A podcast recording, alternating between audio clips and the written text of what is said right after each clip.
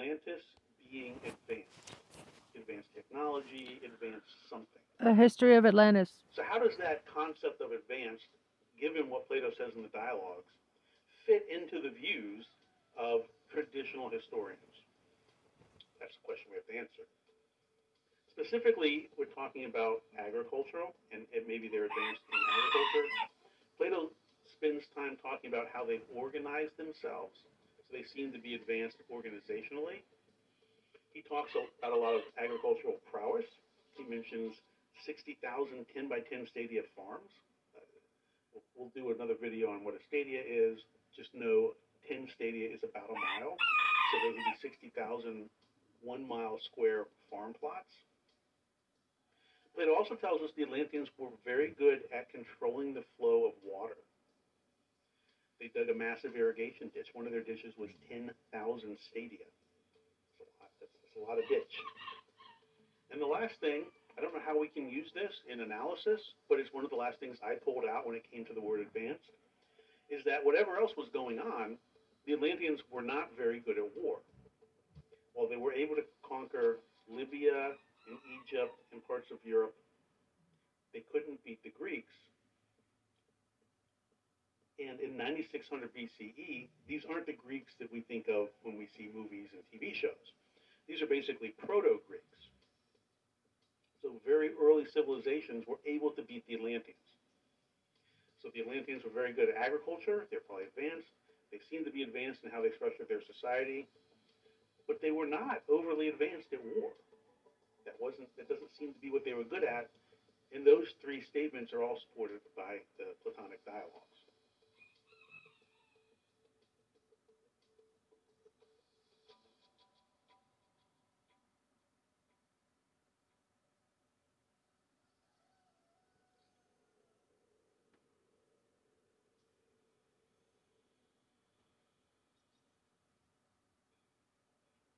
Thank you for sticking with me through the requirements analysis. I know it was a little tedious and we're wading through waters that other people have been through already. But I think it's important for us to take a clean look at this and to have done the analysis ourselves as opposed to a, picking a source and using a third party to tell us what the dialogues say. Instead, we just went through them and we've now derived our own list uh, firsthand from the primary source. So the question becomes where do we look? I think it'd be naive to ignore all of the locations that people have identified as having characteristics that lead some people to believe that location is the lost, I guess, lost city. That seems to be what they look for. They tend, tend to look for the city. So I've collected a list of 12 places that seem to be the ones that are most popular as locations for Atlantis. If you notice a location up here that would fit on this map somewhere that I don't have, please let me know. It's going to take a while to get through all of these and to do the analysis, so there's plenty of time to add an additional location or two in as we go through this. We're going to start with the ones that are closest to Greece, Santorini, Crete, and Malta. Then we'll move out into um, the ones that are closest to the Strait of Gibraltar, so Cadiz, uh, the Souss Massa, the Richat Structure, Canary Islands, and the Azores. And then we'll look at the ones that are probably too far away to be the capital city. So these would be candidates for some of those provinces that we talked about ruled by the sets of twins. Well, not they're not not ruled in sets of twins, but they're ruled by twins who were born in sets because they're twins. And that's Doggerland, Antarctica, Bimini, and Aztlan. I know Aztlan is actually farther west, but I, it was hard to, to land on the size of the map that allowed us to see all of these. If you notice something missing, please let me know. There's plenty of time to add it in. Make the resolution to get better sleep this year with a new mattress from Ashley. Bring home your choice of comfort on select Ashley Sleep Queen mattresses starting at just $449.99. Visit your local Ashley store or ashley.com for better sleep and savings.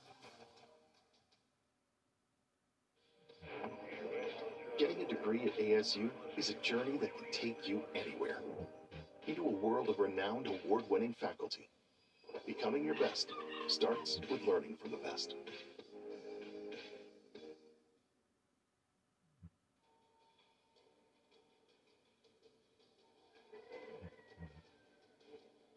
I've spent a lot of time trying to figure out how to test the seafaring navigation routes that we can project back into this time period. I've looked at the generic trade routes as they emerged through the 15th, 16th, and 17th centuries, and I'll show you a genericized version of those. First, though, I wanted to see if I could find the first time, and the only first time I could find is Columbus. Now, I know we can argue that Columbus didn't isn't the first seafarer to discover North America.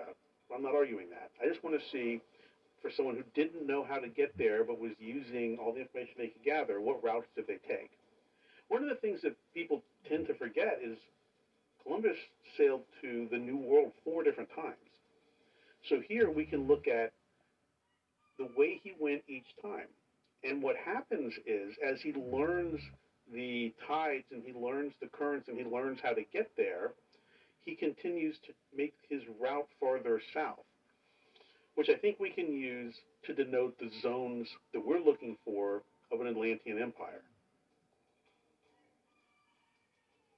We're told the capital city is directly outside of the strait, the Strait of Heracles, which we interpret as the Strait of Gibraltar. So directly is an ambiguous term, but it's not a completely meaningless term. I've drawn three zones here that we can use um, to interpret that word directly, with obviously zone one being the most directly, zone two kind of directly, and zone three arguably directly. So I think the locations that line up in these zones are the ones that we will at least start with our analysis of the capital city, trying to find that. You know, another important point is that this isn't a game of winners and losers. So we don't have this idea of someone's going to win if the place they think is Atlantis is also the location of the capital city. Atlantis is a big word. It was a big kingdom, and it can mean a lot of things. There's no reason to believe that the provinces that Plato mentions were any less advanced, whatever advanced means, um, than the capital city was. We just have to start putting some milestones down, some markers down, so that we can figure out exactly what he's talking about. Because if we can find the capital, if that exists, then it's reasonable to assume that those provinces exist. And if the provinces exist and the capital exists, and we've found stuff at all these locations that points back to Atlantis, then all of these locations are in the kingdom of Atlantis, and they're one of those named provinces in the twins list. We just have to figure all this out. So that's how we're going to go about organizing all of these locations that we look at. I'm excited to get started. I hope you are too. First up, let's do Crete.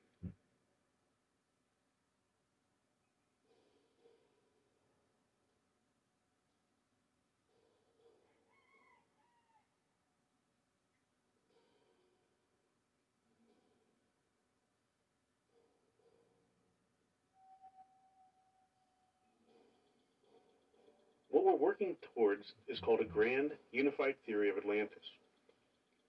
One of the items we have to overcome as we examine all of the different potential locations is what is called the fool's choice. The fool's choice is when you are presented with a question and believe that the answer is selecting one of many possibilities.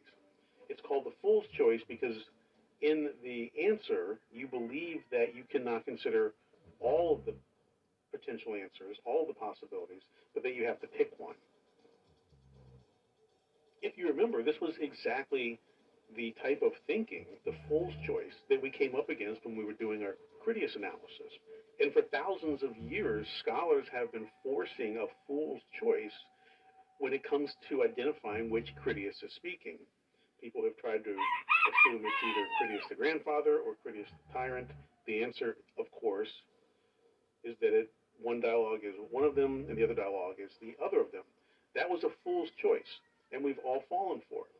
So I'm going to introduce here in our Grand Unified Theory of Atlantis the Critias Clause. And the Critias Clause is basically how we're going to combat that fool's choice. Basically, when confronted with a choice between A or B, we are also going to consider A and B. it might seem obvious to do this, but if you think about it, if you enter into any conversation with someone who has passion for Atlantis, what's going to happen is they're going to think it's location A. If you don't agree with them, you think it's location B. You will then argue because the belief is it can only be location A or location B. Atlantis was three things it was a city, a continent, and a kingdom. So, so why do we insist on trying to find Atlantis? What, what do we even mean when we say that word Atlantis? Usually, what I hear is they're applying the concept of the continent and kingdom to the city. It's a really weird way of looking at things. Atlantis is at least 10 different places. We know that. It's, it's a capital city and nine provinces, 10, 10 locations total. So when we look for Atlantis, we're going to try and identify whether it was a capital city or one of the provinces.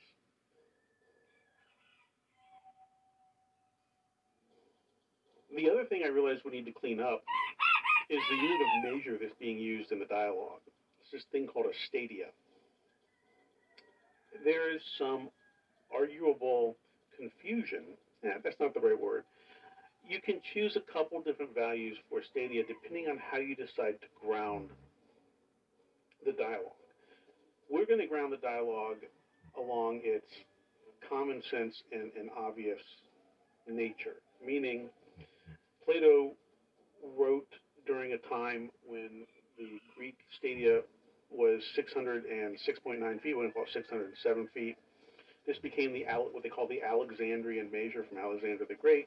Both Plato and Alexander the Great lived at the same time. Plato was a lot older, Alexander was a lot younger, but they think they'd had 12 years of overlap. And then this measurement of a stadia went on through Roman times to kind of hold it as 607 feet. So that's what we're going to use here. So the first unit of measure we need to convert is a tool that we're going to use to identify all these different locations, whether it's a candidate for the capital city or a candidate for one of the provinces. And there was a line that I presented in one of the earlier videos that is very rarely used, but I think it's the perfect benchmark for us to use as a geographic identifier on whether a place could be the capital city or not. And that's this quote here. It says, The country immediately about and surrounding the city was a level plain, itself surrounded by mountains which descended towards the sea. It was smooth and even and of an oblong shape, extending in the one direction 3,000 stadia. So we're going to use that 3,000 stadia. So we have to convert that into some unit of measure we can use. I'm going to convert it into miles because I'm sitting here in Florida, in America, and we use miles. So if you do the math, you multiply 3,000 times 607 feet, then you divide that by a mile, which is 5,280 feet. And what you end up with, rounded, is 345 miles. That means projecting back in time and taking the sea levels during the last ice age into account, which we have tools to do, and we will do that as we look at these different locations. We have to find a landmass that could have a 345 mile gentle slope towards the sea with mountains on one side. That is the criteria for the landmass that the capital city sits in. So if we can't find that landmass in the places we're looking, then we're not going to do the capital city analysis because there's no point.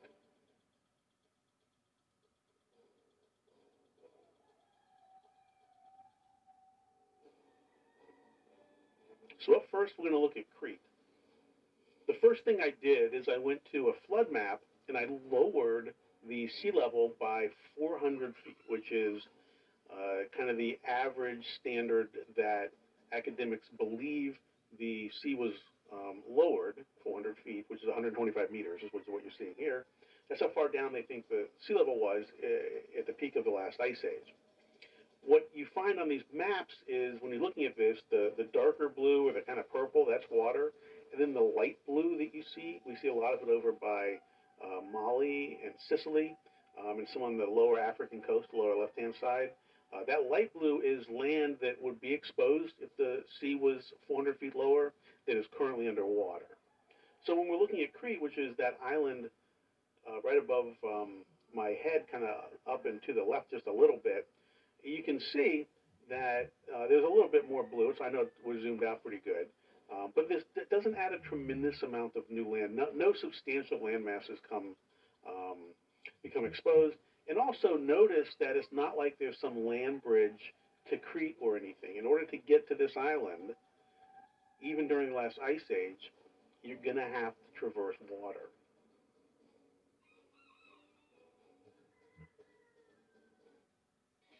Thank you.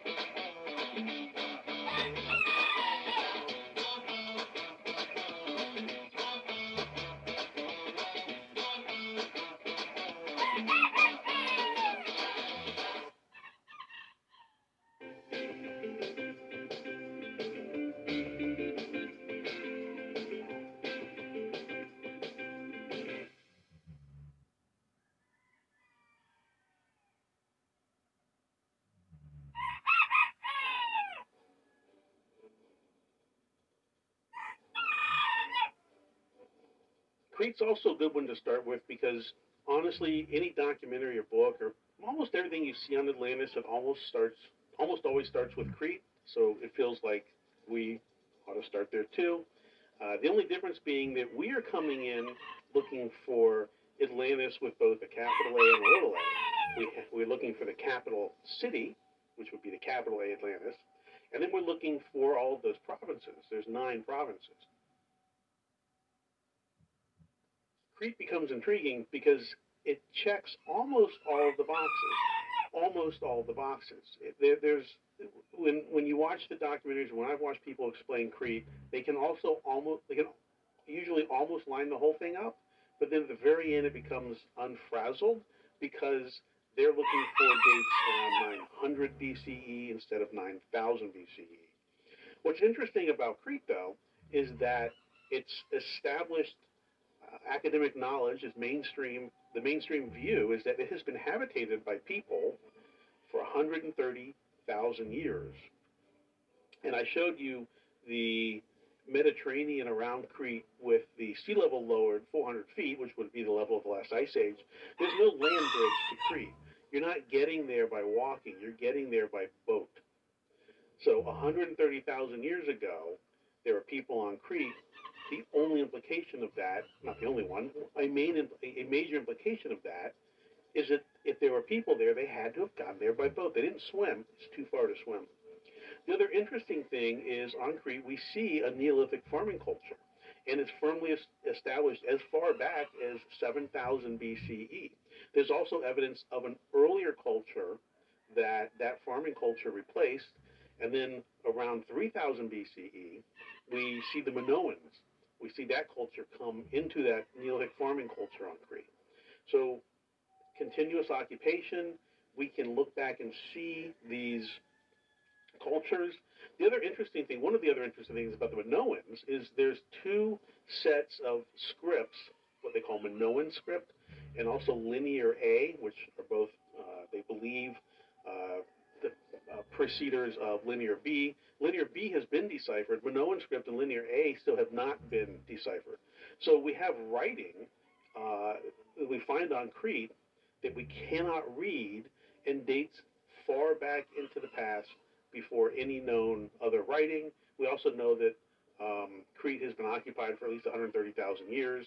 When we look at it, there's clearly a bold culture. There is something exotic about the culture that we see on Crete. It's a high culture, and it seems very mature.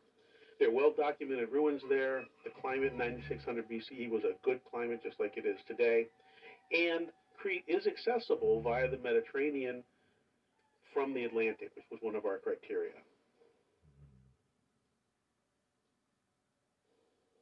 However, there are some real problems with Crete being the Atlantean capital. It's really too close to the world that Plato knew. It's too close to Egypt. It's not outside the Strait of Gibraltar. There's some arguments that there are other straits that could be interpreted as the Strait of Heracles. But Crete, it's actually part of Greece, and geographically it's so close. Plato would have known about it, and he wouldn't have told us, uh, he wouldn't have used Crete he wouldn't have described Crete to us while telling us he was telling us a true story or something farther in the past. Also have the challenge of the landmass, and I mentioned I'm going to use this 345 mile um, slope to the sea, and even with the lowered uh, sea levels, there's just not enough room in the Mediterranean for any of these Mediterranean locations to have been the capital city. Does that mean Crete wasn't Atlantis? Of, of course it does not mean that. It, this is where everyone else has kind of gotten to this and they say, well, it's not the capital, so it's not Atlantis. Maybe Santorini is, which of course is, Santorini is ridiculously close to, um, to Crete. Well, it's not. This is the, the dialogue. If we're, if we're literally taking Plato as true, and he tells us that there's a 3,000 stadia gently sloping plain to the sea that the city sat on, then we have to be able to find that and we just can't find that at Crete. Having said that, I think there's still a really good chance that Crete was part of the Atlantean kingdom, which means Crete is part of Atlantis, which means if he's looking at this, Crete might be part of Atlantis with a little a. As I was putting the images together for this video and going through my notes, I had forgotten, but I've highlighted it here. There are some very, very strange underwater formations to the south of Crete. They look to me exactly like the early LIDAR images we're getting out of the Amazon, where it's potentially something that, in this case, is under the seafloor, under silt, been submerged. The scope of it is substantial. That the the the area I have highlighted is um, dozens and dozens of miles across. Also, when I lowered the sea level by 400 feet, this area is still underwater. You have to lower the sea level by something like 400 meters to start to get this area above water. So I have no idea what it is, but it, it is so regimentally laid out that it certainly does seem like something. So in our analysis, when we look at Crete, there's lots of evidence that it was probably a memory, it's probably all that was left of the Atlantean culture eh, that also would have evolved because it was considerably earlier. And there are still unexplored and interesting anomalies in and around the island.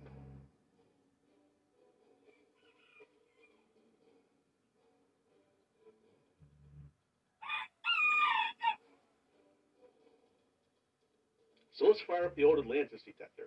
Here, there's a lot of compelling information on Crete. I'm not going to try and go into it all. I don't want these videos to be an hour long.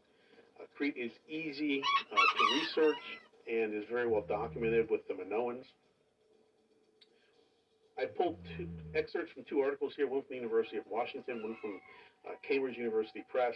The first one is just um, an official academic statement establishing the Minoans 5,000 years ago, and then replacing uh, the Neolithic agrarian community 4,000 years before that. And then I pulled an article from Cambridge University that shows there's evidence maybe of even um, something before the, the, the, agrarian culture that got replaced, right? The Neolithic reoccupation. Um, that gets us that gets us back. So if you look at the gap, I'm trying to find percentages, and, and there's no easy way to do it, and, and the percentage seems very accurate. Um, but it's, it's more just a guide. And for us, I believe if you look at all the compelling information they found on Crete, if you look at the Minoans and the ruins they have, and you look at that culture and all of the um, evidence around that culture, you look at the fact we know that Crete was uh, occupied for at least 130,000 years. We have the agrarian Neolithic uh, population there. Uh, we can see that. So all in all, there's a 27% time gap. That, that's, that's all there is. We, we have culturally, we have the anthropology, we have um, all of the artifacts. We can trace, arguably, the occupation, uh, a Neolithic occupation back to within a margin of error of Atlantis that margin of error is basically 27%. It's a big margin of error. I, I get it. But all we have to do is solve that 27%, and Crete fits the province of Atlantis almost perfectly. We also know that the Atlanteans had pushed into the Mediterranean. They were waging war. Crete is a very strategic location to do that against the Greeks.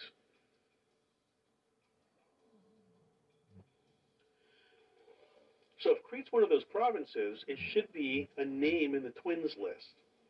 Now, I've worked with a linguist, and we've loosely identified some associations. I haven't finished the studying, so all I want to do now when we find a place that feels like it, it is a good candidate as a province of Atlantis, I want to identify the potential twin names and we'll park those. And then when we get the whole thing figured out, then we'll go back and we'll dig into that linguistic um, and phonetic information and see how close of a match we can get. Here, the two names I like for Crete and the Minoans are the Mneseus and the Mestor uh, twins. Both of those have a uh, linguistic and phonetic tie to the Minoans. And I think we can probably find some experts and see how close we can get to agreeing that those names linguistically come from this region. So I think it's really interesting when you really look at it that Crete aligning to the Atlantean Empire, the only piece of data we don't have is a 27% gap in the timeline. We can get all the way back using current academic understanding. We can get all the way back to 7000 BC. We need to get back to 9600 BC. The difference there, if you take the reciprocal of that 27%, is 73. So we're going to use that since everything else seems to line up. I'm going to say there's a 73% chance that Crete was one of the Atlantean provinces.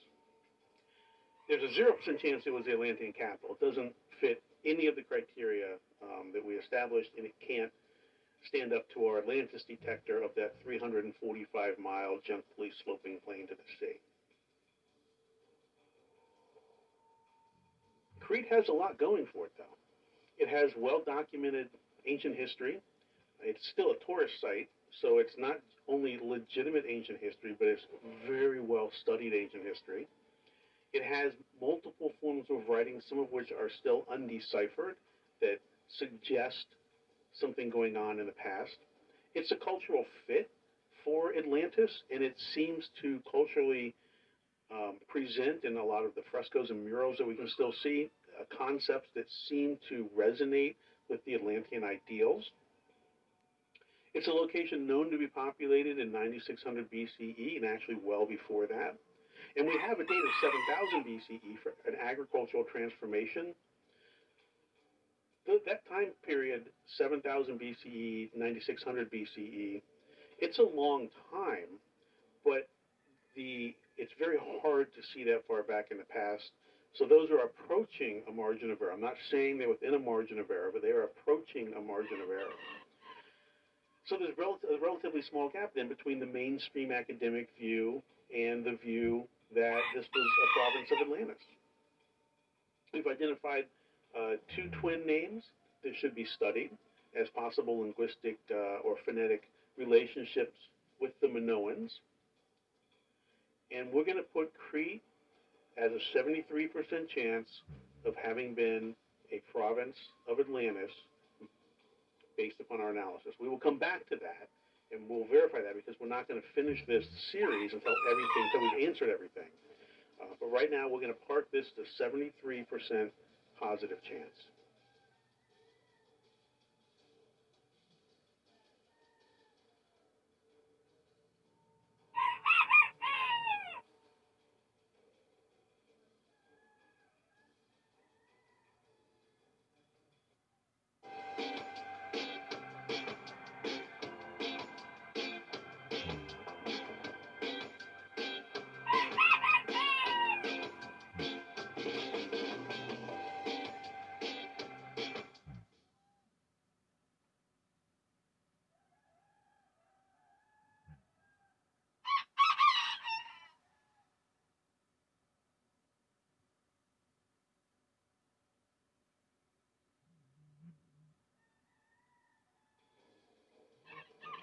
Just gotten started on the location analysis, which is, of course, the interesting piece to this entire series. But in order to do this right, we have to have the context set. And some of the reactions I got to the first video suggested to me that I hadn't done a good enough job yet of explaining the methodology that we're following. So I'm going to do that in this video. I'm currently also working on the Malta video, and that place is bonkers. Um, so it's taking me a little longer than I thought it would to get it all together.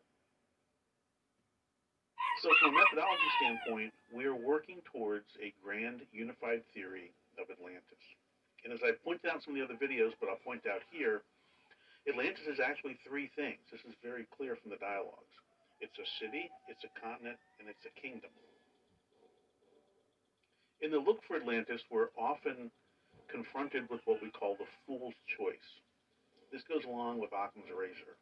Occam's razor says that we want to push away all the noise and that the most simple answer, the most obvious answer, is probably the right answer.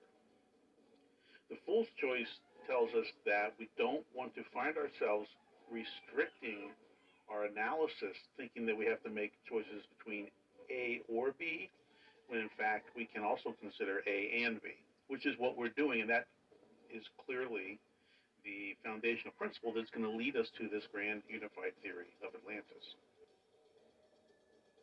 As I've said before, and I will continue to make the point, Atlantis is at least 10 places. We get this from the dialogue. So it's silly to think that the places that show signs of something going on in 9600 BC and show signs of an exotic culture, it's almost like because we are finding more than one of them, it's nullified our ability to correlate this, these findings, to the dialogues. We're going to use this map and we're going to methodically look at each of these places and make an assessment. We're going to decide if the place qualifies as a location that could be the capital city, and if not, we're going to see if it qualifies as a location that could be one of the Atlantean provinces. Once we've done that, we're going to look phonetically at the twins list to see if there's any hint or clue to the location's name. I'll give you an example. In the very first video, we looked at two twin names, Mneseus and Mestor. Now, I don't want to jump ahead. I'm trying to be as methodical as I can. But that first one, M N E S E U S, phonetically is pronounced almost identical to K N O S S O S, Knossos, which is the name of the Minoan capital on Crete. Interesting we're not to that analysis yet, but this is the types of things that we're breaking apart with this methodology so that we can organize the whole thing and build both a physical and a linguistic case. So that's our goal, and that's why we're using this worksheet. As we go through these videos, we, we will record our analysis, and by the time we're done, and by the time we come back and look at the areas that we've identified gaps in, this worksheet is going to paint the entire picture of our grand unified theory.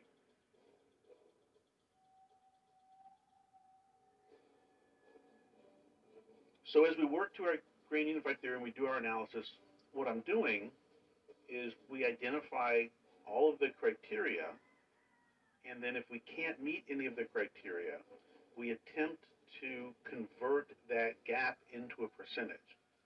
As I mentioned in the Crete video, but I probably wasn't as clear as I could have been, this isn't a perfect science. The percentage is going to look more precise than it actually is. It's more of a guide. But I wanted to convert it into something quantifiable so we can see when we're far apart and we can see when we're not. For example, with Crete, everything lines up. We have the exotic culture, we have um, the ruins, we have um, a landmass that would have been strategic may have been mentioned, may not have been. We have to do that twins analysis. But the goal is always to get to a percentage. So in this case, we took the timeline of Atlantis, 9600 BC. We took the timeline that um, modern archaeology gets us to on Crete, 7000 BC. We looked at that gap of 2600 years. We converted it into a percentage. How far, you know, how far back we need to go versus how far back can we go? It's 27%. That is the only gap. That's the only gap. If if we are taking Plato's story as true, it's a 27% gap. So now when we start to put all these places together, we'll be able to see how far or close apart we are. And what we're going to find, I believe, is that we're really not that far apart. That we've found enough, especially when we start to factor in Gobekli Tepe, which I'll probably do a separate video on, that establishes the technology level, that establishes that advanced idea. So we know what we're looking for. We're looking for a Gobekli Tepe somewhere. So we have it all. We'll, we'll quantify it. Once we lay it all out in that worksheet, then we'll see where we are. The other thing we're looking for, as I've mentioned, is the idea of Atlantis with a capital A and then Atlantis without the capital A. Now, I think to punctuate it, it's always going to have a capital A, but my point there is one of these 10 Atlantises is going to be the capital. That's the one with the capital A. And the, all the others will be provinces. They're all still Atlantis, as, as we've talked about, because Atlantis is three things. That's, that's one of our themes. The last thing I'm going to do is I'm going to start doing kind of a, it won't be the same piece of film, but I'm going to start doing a summary at the beginning of these videos. If you're following along, please don't get put off by that. I'm trying to keep these as um, uh, concise uh, as possible, but we've got new people coming in. For example, one of the comments I got on one of the other videos was what a shame it was that I didn't know what I was talking about because I'm not considering the dialogue. I clearly haven't read it. Well, of course, not only have, have we read it here together, but we have decomposed it. We've done a lot of work with it. But, but people don't know. They watch video number eight or nine. They don't go back and watch videos number one or two. So I'm going to start including that, that, that summary introduction, whatever you want to call it, just to keep people up to speed. It's probably the right thing to do. And I'm learning how to communicate this as much as I'm learning, just like you are, all those interesting things about Atlantis. So I'm working on Crete, as I said, that should be out by this weekend. Um, and uh, thank you for following along. Thank you for sticking with me. Robinhood is an investing app that lets you buy and sell stocks and ETFs, all commission free. Getting started is easy, and you can invest in the companies you love for as little as $1. Waiting on the right moment? Uninvested cash in your account earns a competitive interest rate. Get your first stock on us. Download the app and take control of your financial future.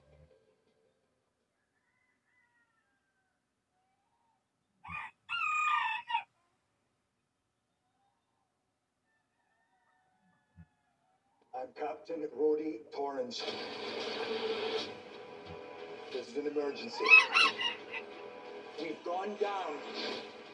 My passengers. My responsibility. Plane, off. To January 13th.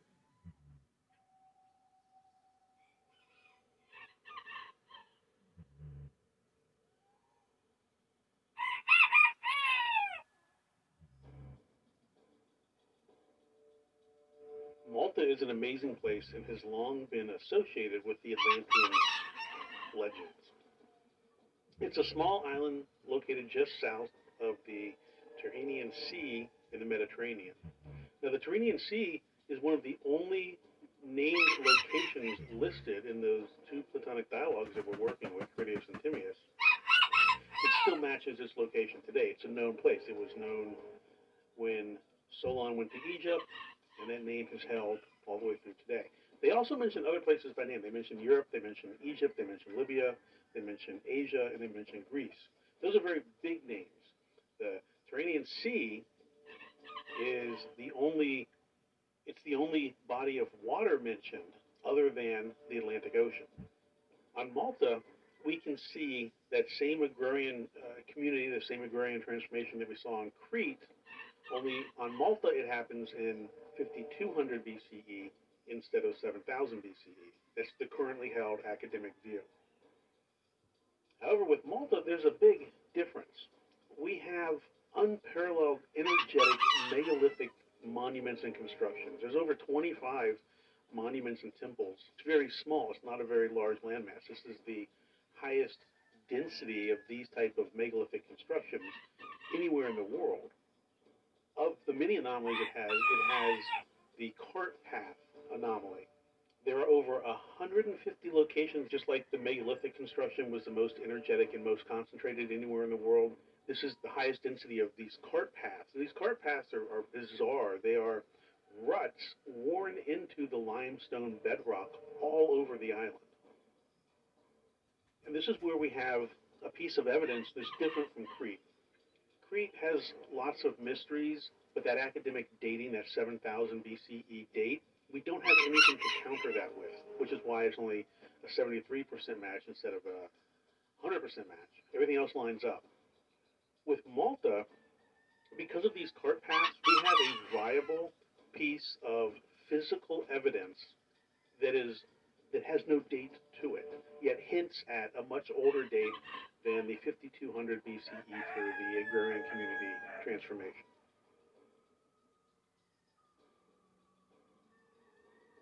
Malta has been continually occupied since that 5200 BCE date. So that's over 7,000 years of occupation. And it's a relatively small island, and a relatively small set of islands, which means that many of the sites that have been lived on or built on have been lived on and built on and torn down and rebuilt dozens and dozens of times or more, which makes finding those bottom layers and those earlier dates all the more difficult.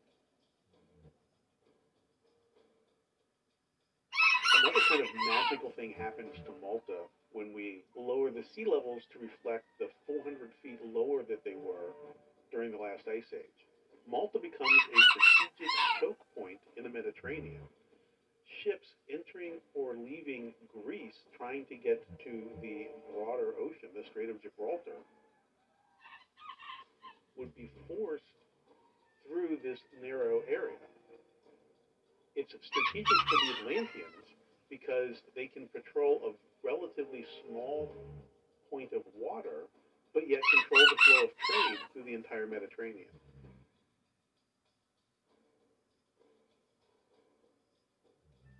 So we're not going to be able to completely diagnose and line up Malta, do all the work we have to do in a single video.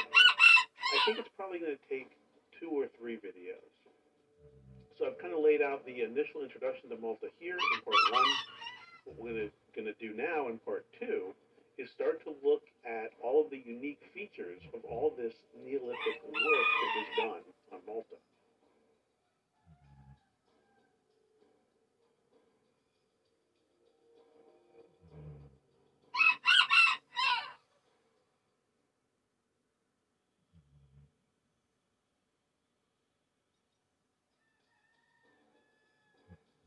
In our second Malta video, I want to focus on projecting back into 9600 BCE and seeing if we can line up any evidence that pushes the occupation of Malta or that landmass that Malta is on when you lower the sea levels into that time period.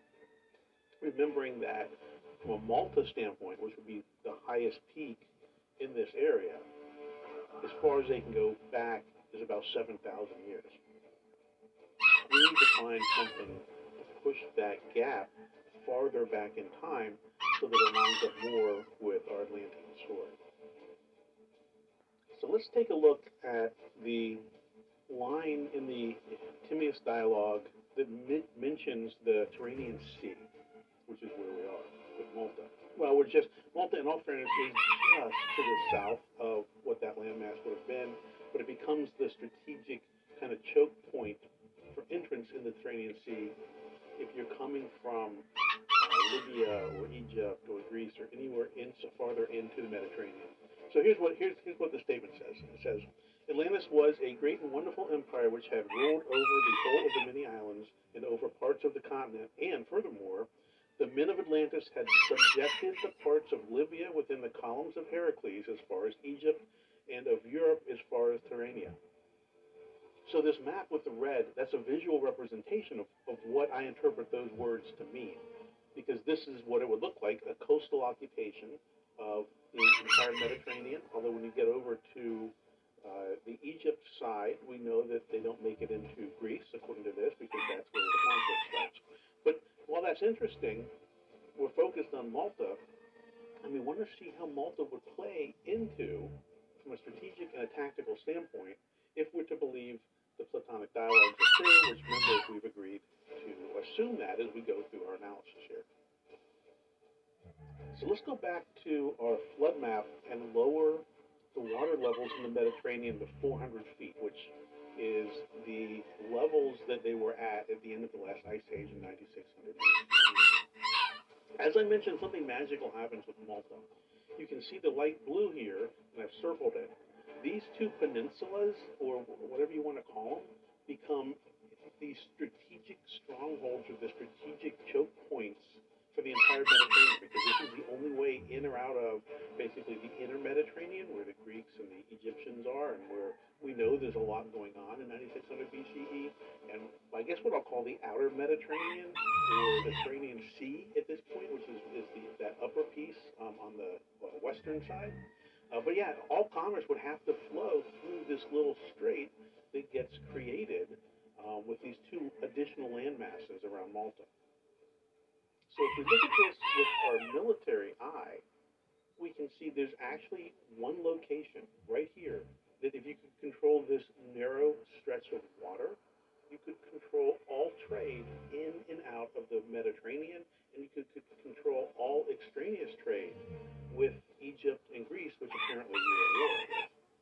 And, and better yet, based upon the level of technology we're talking about, we would expect to find in 9600 BCE, um, you could control this strait using the geography with the technology available to you. Basically, uh, towers that you would build so you could have a good view, a good field of view into the water, and then some type of signal system involving fires. Um, could easily signal back and forth if there's uh, ships coming or going, or all kinds of military commands can be given um, with just a fire in line of sight. These You don't marry the like of your life, you marry the love of your life. And on your wedding day, you don't want to like the way you look, you want to love the way you look. And we're here to help with designers like Joseph Abboud, Calvin Klein, and Vera Wang. Men's Wearhouse. Love the way you look. Purple's Gel Flex Grid gets around. It's in Purple's ultra comfy mattresses and pillows, and even in the seat cushions. The grid goes everywhere you do for pressure relieving support that never sleeps. Click the link to shop. These two locations, which are on nearly identical submerged land masses, one facing towards the strait. If, if I were arming this from a military standpoint, we'd have the one on the western side facing kind of out that way, and then we have the one on the eastern side facing in towards Greece and towards Athens. So I'm often asked, where do we dig? Where do we look? These two circles that I've drawn, this is where we dig and this is where we look. If we're taking the Platonic story, if we're taking the story we have, we know that two things happened at these locations. The first is that the Atlanteans came in and established their dominance, and the second is at some point the Greeks fought their way out. Well, that means at a minimum, the southern and eastern landmass where Malta is should be the sign of some type of conflict, some type of ancient conflict. Yes, it's submerged, but it's a place we can go look because there is certainly some evidence in one of these two circles. So the easiest thing to do in our search to find some piece of data, some fact that we can use to extend that 5200 date farther back into the past, we would need to find signs of Neolithic construction in these submerged areas in, of these red circles. If we can find that, if we can find actual evidence of Neolithic constructions in these submerged areas, the only time that could have taken place would have been during the last ice age. The only time it could have taken place would have been 9600 or before. It would be validating if we could find that. Because it would change in the geography of the area, it would change our understanding of that 5200 date. That 5200 date might be when people came to the peak that is now Malta. But these flatlands, these areas, if Plato is telling us the truth, if the Platonic dialogues are true, we should find signs of occupation that are Neolithic. And we find exactly that. Exactly that. Exactly where it should be. We find Neolithic constructions exactly where it should be on the sunken landmass if this were a strategic chokehold during 9600 and we're talking about a war between Atlanteans and people inside the Mediterranean, the Greeks, the Egyptians. We find something called the Sicilian Channel Monolith. It's the ruins of a megalithic construction that, as I mentioned, is exactly where it needs to be to line up our version, the Platonic version of the history of this area. This is it. We did it. This is the smoking gun. You cannot have megalithic.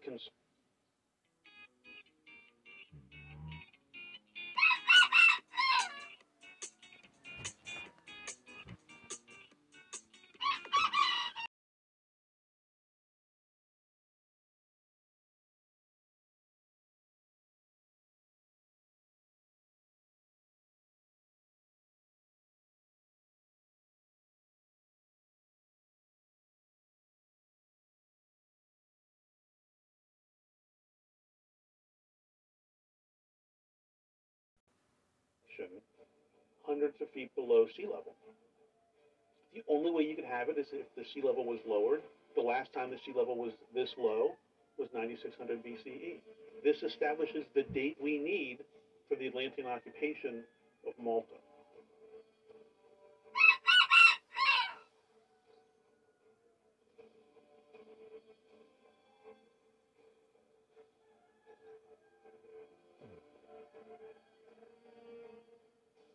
I wanted this video to be quick, I just wanted to touch on something called the Malta cart ruts.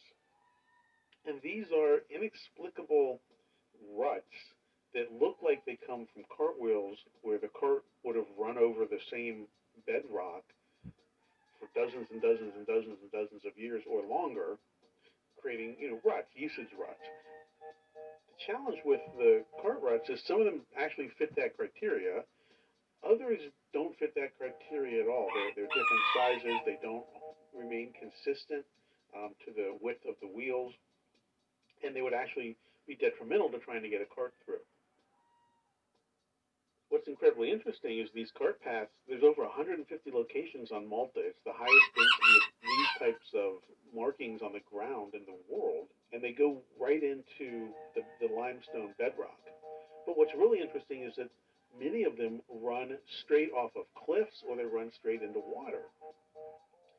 Well, no one's driving carts underwater.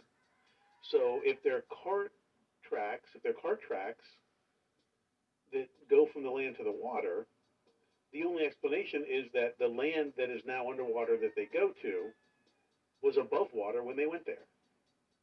There's also confusion since some of the cart tracks look like they could come from carts and others clearly don't. It turns out there's another um, mode of transportation out there that Native Americans used to use, where they used they drug stuff behind a horse with like two sticks, which would also create these types of tracks.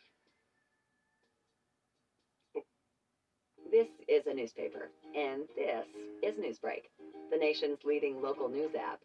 The newspaper is made of, well, paper. And by the time someone accidentally throws it in your bushes, all the news inside it is already old. Can your newspaper tell you about the important But we're not here to debate cart track philosophy or tools or, or whatever. This is where we're keeping it simple. This is unique to our approach. We don't really need to know what made the tracks. We just need to know that the tracks were made at a time when a lot of the land that is currently underwater was above water. These tracks lead substantially into the water. They go down as much as 40 meters.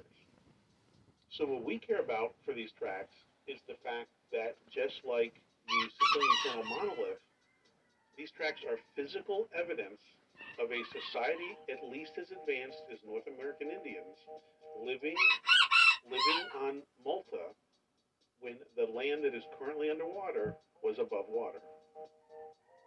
That's our takeaway. Our takeaway is we have physical evidence in the Sicilian Channel monolith and in these tracks that the land that was underwater after 9600 BCE was used by people before it was underwater.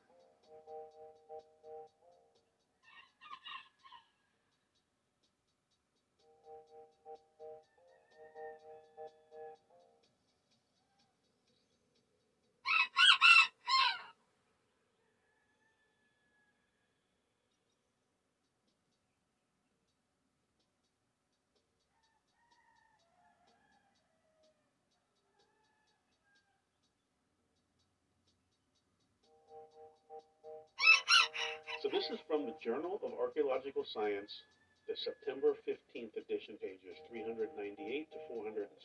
It's an examination by a local university of this underwater monolith. First thing they conclude is that it's 12 meters long, and it's at a depth of 40 meters, and it sits right on that group of land, that land mass, that would have been above water at 9600 BCE and below water after 9600 BCE. You can see their picture of it here. And you can see there's other interesting lines, but you can see their picture here, which is the important piece. They also concluded, based upon petrographic analysis and other tests of the monolith, that it is absolutely 100% man-made. They concluded the same thing we did, that the location of this monolith suggests significant human activity on this former Sicilian island, or the landmass that we've identified as being above water before 9600 BCE. And these academics in 2015 independently reached the exact same conclusion that we did when we did our own analysis. They concluded that at 9600 BCE, or what they have here, 9,350 plus or minus 200 years, which is 9,550 BCE, so basically the same time, we find the evidence that we've been talking about of um, this area being populated before was above water, and then they have a date, rough date, on when it went underwater. Same conclusion we have about the date, around the implications of the date, and around this monolith in general. I bring this up to raise awareness of the point. That video that I put out has already received criticisms from people who claim that it's not supported academically. Well, it is supported academically. Matter of fact, it is the academic view of that monolith. We are always forced to deal with misinformation. And I wanted to lay this out for you around this one because this next one that we're going to talk about has this same level of confusion around it, but we haven't had academics yet go in to do any analysis.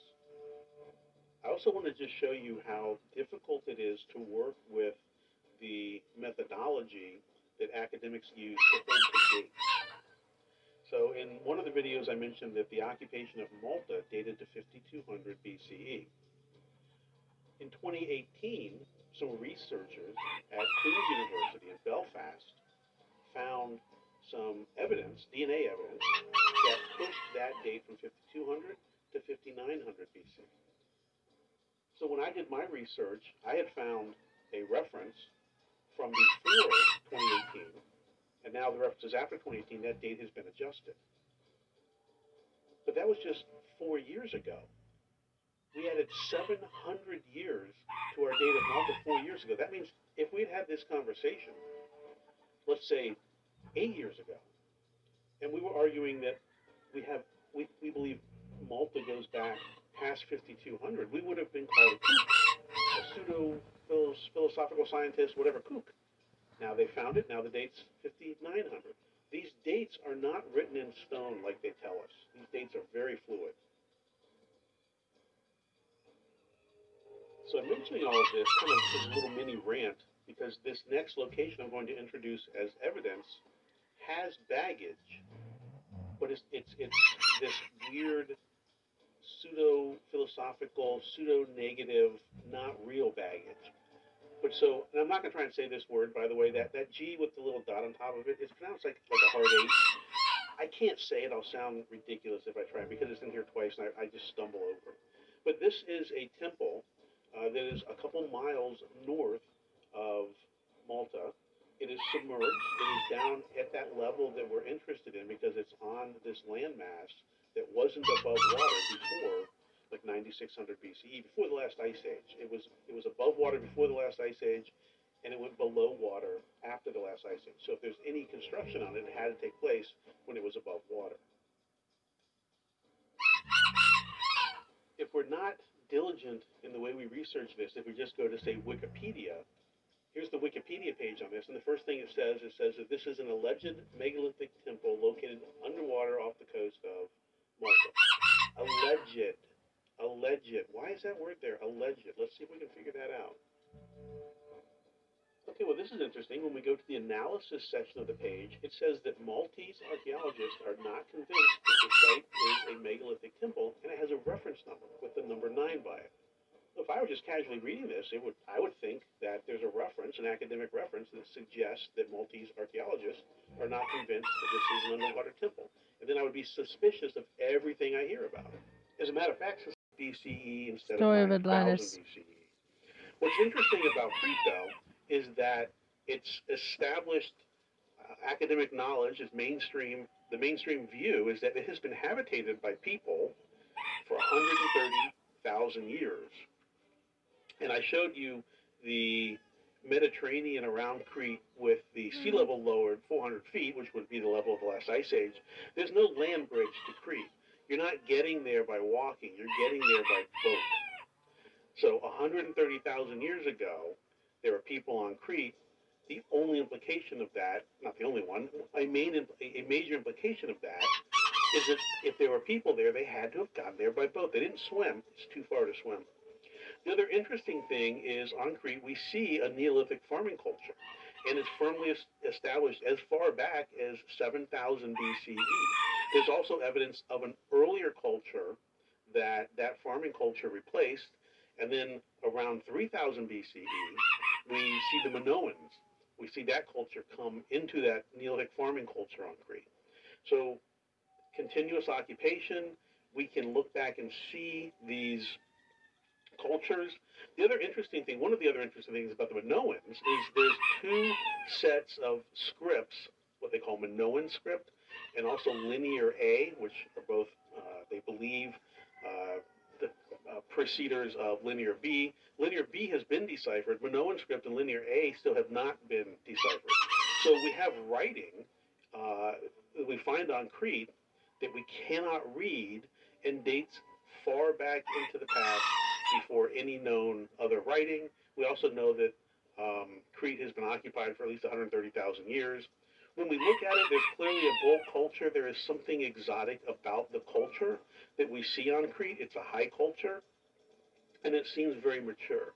There are well documented ruins there. The climate in 9600 BCE was a good climate, just like it is today. And Crete is accessible via the Mediterranean from the Atlantic, which was one of our criteria.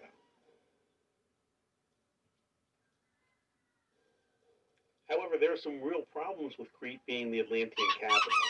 It's really too close to the world that Plato knew. It's too close to Egypt. It's not outside the Strait of Gibraltar. There's some arguments that there are other straits that could be interpreted as the Strait of Heracles. But Crete, it's actually part of Greece, and geographically it's so close.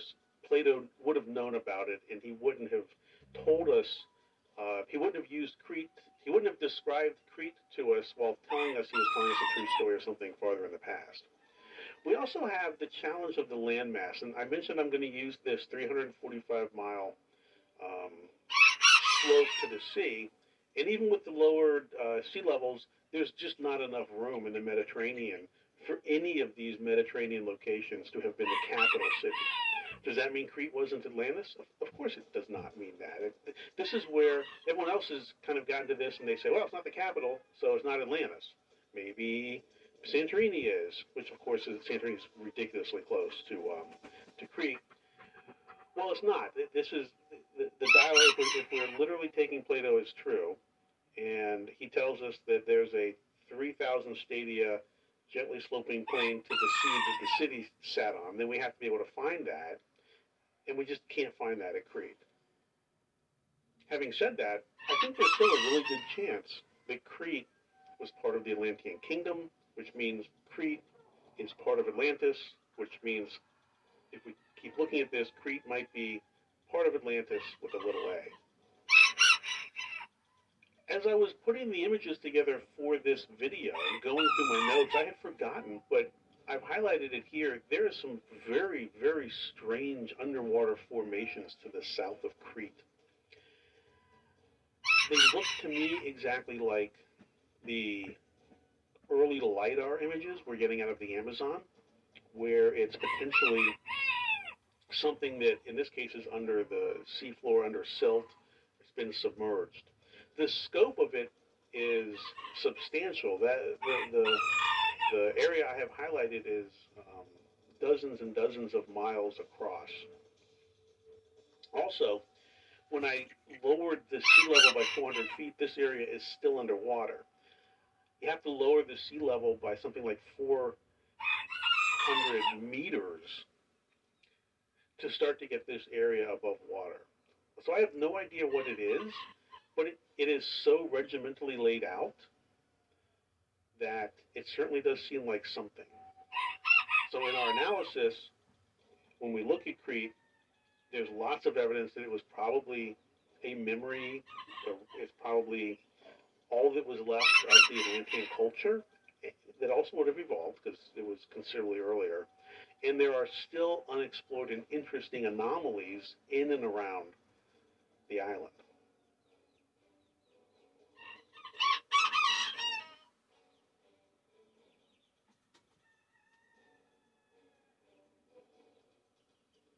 So let's fire up the old Atlantis detector. Here, there's a lot of compelling information on Crete. I'm not going to try and go into it all. I don't want these videos to be an hour long. Uh, Crete is easy uh, to research and is very well documented with the Minoans. I pulled two excerpts from two articles here, one from the University of Washington, one from uh, Cambridge University Press. The first one is just um, uh, an official academic statement establishing the Minoans 5,000 years ago and then replacing uh, the Neolithic uh, agrarian community 4,000 years before that. And then I pulled an article from Cambridge University that shows there's evidence maybe of even um, something before the, the, the, agrarian culture that got replaced, right? The Neolithic reoccupation. Um, that gets us that gets us back. So if you look at the gap, I'm trying to find percentages, and, and there's no easy way to do it, and, and the percentage seems very accurate. Um, but it's, it's more just a guide. And for us, I believe if you look at all the compelling information they found on Crete, if you look at the Minoans and the ruins they have, and you look at that culture and all of the um, evidence around that culture, you look at the fact we know that Crete was uh, occupied for at least 130,000 years. We have the agrarian Neolithic uh, population there. Uh, we can see that. So all in all, there's a 27% time gap. That, that's, that's all there is. We, we have culturally, we have the anthropology, we have um, all of the artifacts. We can trace, arguably, the occupation, uh, a Neolithic occupation back to within a margin of error of Atlantis that margin of error is basically 27%. It's a big margin of error. I, I get it. But all we have to do is solve that 27%, and Crete fits the province of Atlantis almost perfectly. We also know that the Atlanteans had pushed into the Mediterranean. They were waging war. Crete is a very strategic location to do that against the Greeks.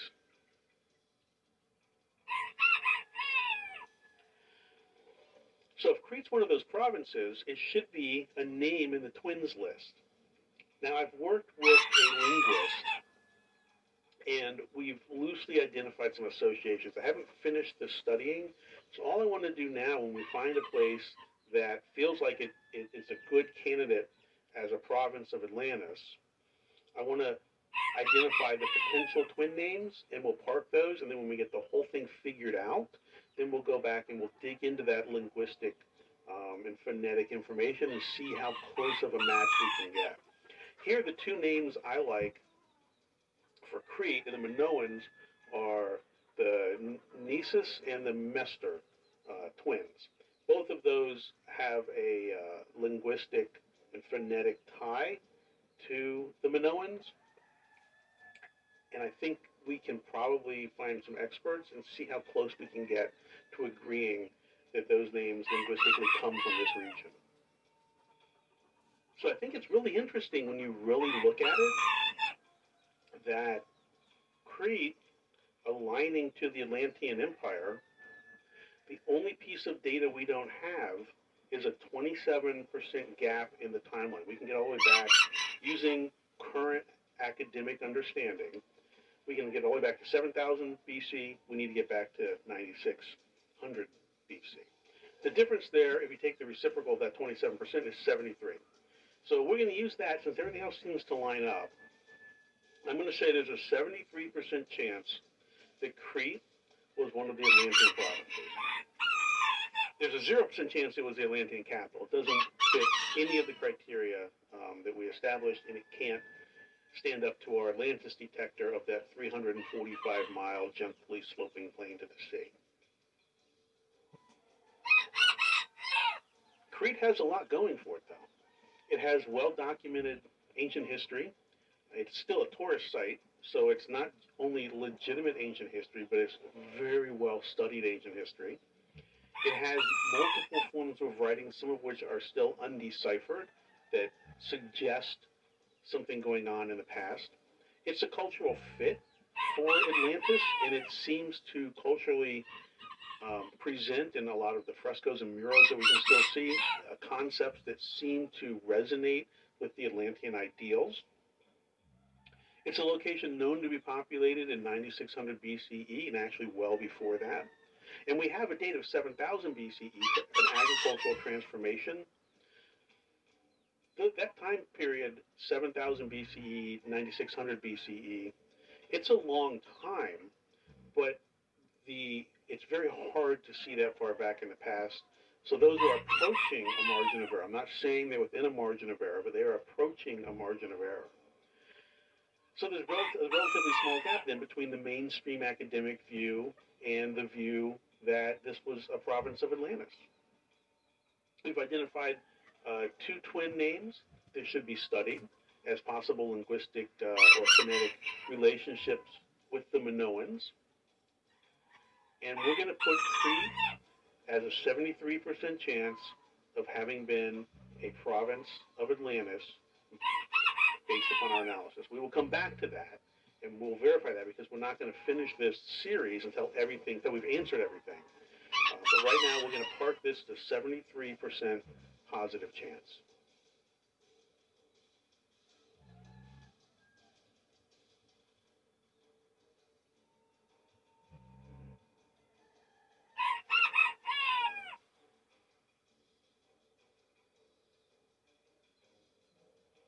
Know we've just gotten started on the location analysis, which is, of course, the interesting piece to this entire series. But in order to do this right, we have to have the context set. And some of the reactions I got to the first video suggested to me that I hadn't done a good enough job yet of explaining the methodology that we're following. So I'm going to do that in this video. I'm currently also working on the Malta video, that place is bonkers. Um, so it's taking me a little longer than I thought it would to get it all together. So from a methodology standpoint, we're working towards a grand unified theory of Atlantis. And as I pointed out in some of the other videos, but I'll point out here, Atlantis is actually three things. This is very clear from the dialogues. It's a city, it's a continent, and it's a kingdom. In the look for Atlantis, we're often confronted with what we call the fool's choice. This goes along with Occam's razor. Occam's razor says that we want to push away all the noise and that the most simple answer, the most obvious answer, is probably the right answer. The fool's choice tells us that we don't want to find ourselves restricting our analysis, thinking that we have to make choices between A or B, when in fact we can also consider A and B which is what we're doing, and that is clearly the foundational principle that's going to lead us to this grand unified theory of Atlantis. As I've said before, and I will continue to make the point, Atlantis is at least 10 places. We get this from the dialogue. So it's silly to think that the places that show signs of something going on in 9600 BC and show signs of an exotic culture it's almost like because we are finding more than one of them, it's nullified our ability to correlate this, these findings, to the dialogues. We're going to use this map and we're going to methodically look at each of these places and make an assessment. We're going to decide if the place qualifies as a location that could be the capital city, and if not, we're going to see if it qualifies as a location that could be one of the Atlantean provinces. Once we've done that, we're going to look phonetically at the twins list to see if there's any hint or clue to the location's name. I'll give you an example. In the very first video, we looked at two twin names, Mneseus and Mestor. Now, I don't want to jump ahead. I'm trying to be as methodical as I can. But that first one, M N E S E U S, phonetically is pronounced hmm. almost identical to K N O S S O S, Knossos, which is the name of the Minoan capital on Crete. Interesting. we're not to that analysis yet, but this is the types of things that we're breaking apart with this methodology so that we can organize the whole thing and build both a physical and a linguistic case. So that's our goal, and that's why we're using this worksheet. As we go through these videos, we, we will record our analysis, and by the time we're done, and by the time we come back and look at the areas that we've identified gaps in, this worksheet is going to paint the entire picture of our grand unified theory.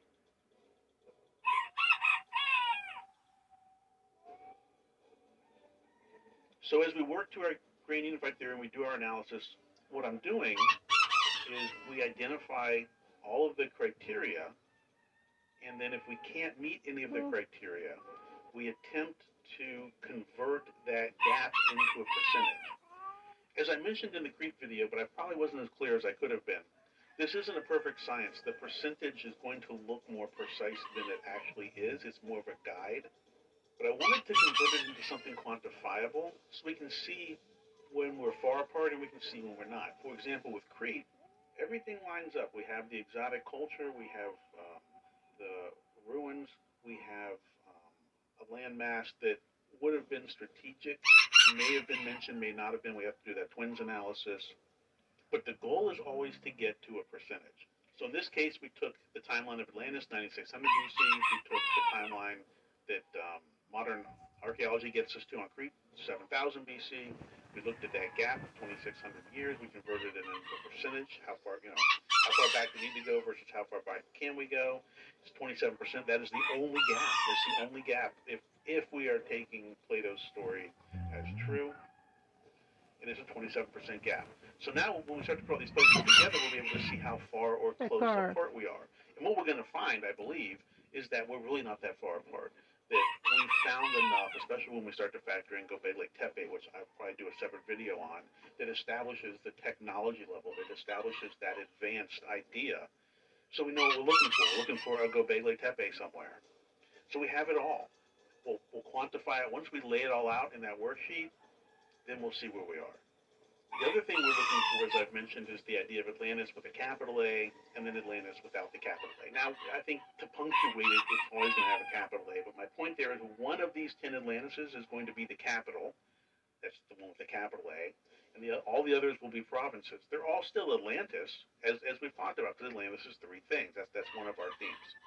The last thing I'm going to do is I'm going to start doing kind of a, it won't be just same piece of film, but I'm going to start doing a summary at the beginning of these videos. If you're following along, please don't get put off by that. I'm trying to keep these as um, uh, concise uh, as possible, but we've got new people coming in. For example, one of the comments I got on one of the other videos was what a shame it was that I didn't know what I was talking about because I'm not considering the dialogue. I clearly haven't read it. Well, of course, not only have, have we read it here together, but we have decomposed it. We've done a lot of work with it. But, but people don't know. They watch video number eight or nine. They don't go back and watch videos number one or two. So I'm going to start including that, that, that summary introduction, whatever you want to call it, just to keep people up to speed. It's probably the right thing to do. And I'm learning how to communicate this as much as I'm learning, just like you are, all this interesting things about Atlantis. So I'm working on Crete, as I said. That should be out by this weekend. Um, and uh, thank you for following along. Thank you for sticking with me.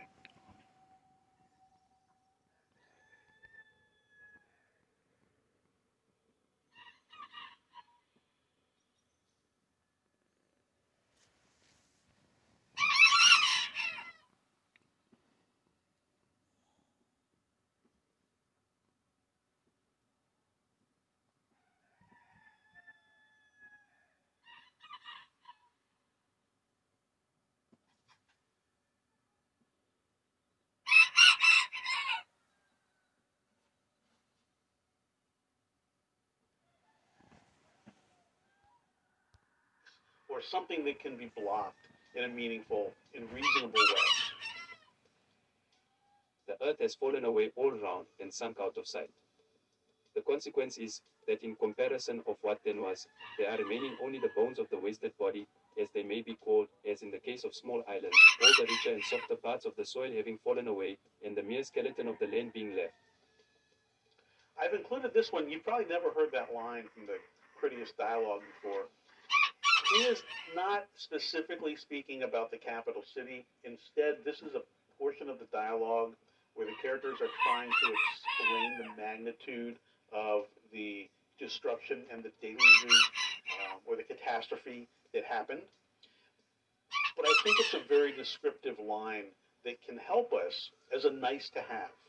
We can't use it as a primary requirement, but if we find locations for the capital city that also show signs of devastation, that will help.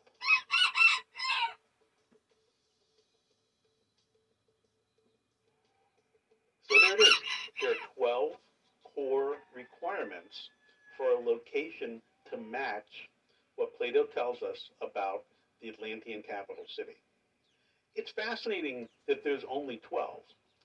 Now, obviously, the capital city is going to have to sit on a landmass that matches the continent, and it's going to have to also meet the requirements of the kingdom.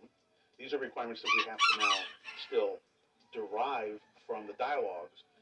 But in all of the dialogues, in all of the thousands of years of people looking for Atlantis, the capital city, these are the only 12 clues that we have.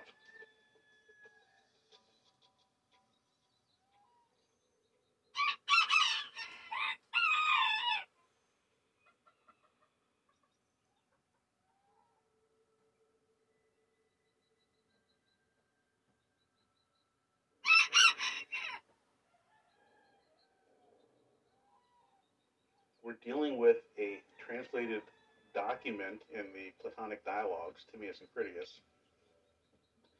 And we're dealing with translations sometimes that are hundreds of years old. The definition of words can drift and can be imprecise. We have to carefully define the terms that we use and make sure that we're not carrying unwarranted biases into our assumptions about those words since this video is about the Atlantean continent, one of the first things we have to define is what a continent is. There is no strict definition for what a continent is. It turns out a continent is defined by convention rather than any strict criteria. A continent is just a large continuous mass of land also considered a region. It's a contrivance, a convention. This means when we consider the Atlantean continent, we have to understand that it's not as precise a definition as we would like, and it's more of a convention. In addition to the specific meanings of words, we also must make sure that we're considering the geography and the climate of the time of the tale. As we spoke, that's about 9600 BCE is when Plato tells us that Atlantis was destroyed. If you remember, one of our going in assumptions is the pieces of information that Plato tells us are true, are historically true, we're going to assume they are. So we're going to assume that he's right. And the date's 9600.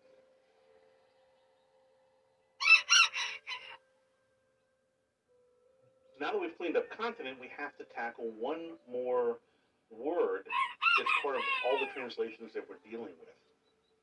When we look at the island of Atlantis in Greek, ancient Greek, this is what we see. Atlantis, Nisos. That's how you say that, Nisos. Well, Nisos doesn't simply translate as island. That's how it's translated and at first I thought this was a lazy translation, but when you look at kind of the rules and the methodology for translating from one language to another, you do try and be precise, and you try and have the translation fit into the, the style of language that you're going to, in this case, English.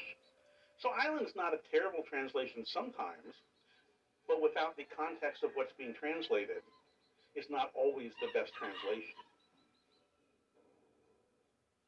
Turns out when you research this word, Nisos, it has an uncertain origin. Traditionally, it's associated with the idea of swimming or I swim. It's associated with a piece of land, um, a headland, promontory, cape, island, or promontory, no, no, headland, promontory, cape, island, peninsula.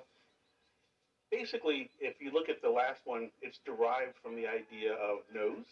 So think about this. It's we have two dimensions. We'll say the first dimension is the person's lying flat on their back. Their nose is up in the air, right? So if you remember the beginning of Gilligan's Island, we see an island. Well, that's like someone's nose sticking up out of the water. So we have that view, but it's not two dimensional. We can have the three dimensional view or the side view. If you look at a person's profile, and their nose is sticking out, that could be a peninsula, it could be a promontory, it could be a headland, it could be a cape, it could be an island, it could be whatever. So now when we go back to that quote, there was an island situated in the front of the strait, which are by you called the Pillars of Heracles. So this passage comes to there was a point of high land that juts out into a large body of water you have to swim to, situated in front of the straits, which you are, which are you by called the Hercules, or Heracles, sorry. Now, you have to swim to is interesting because if you dig even deeper into the roots of the word, later on, it also meant that it required a big boat to get to. So the root of the word is based on you have to swim to it. That's very rudimentary. Later on, that same translation evolved from having to swim to to you need a big boat to get to it. All makes sense. And all can accurately be an island, but an island is a very constrictive definition, and we need to make sure that we go in with our eyes wide open.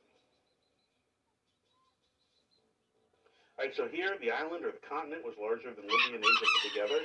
Basically, when the Greeks are talking about Asia, they're basically talking about Asia Minor or mostly Turkey. That's where the Persians lived.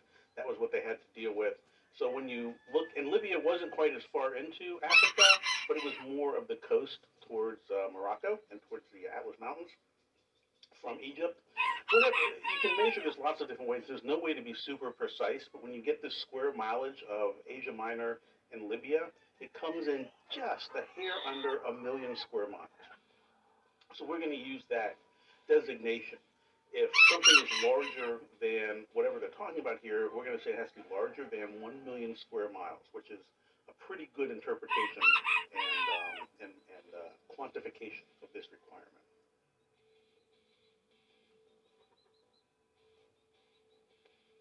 The men of Atlantis had subjected the parts of Libya within the columns of Heracles as far as Egypt and of Europe as far as Tyrrhenia.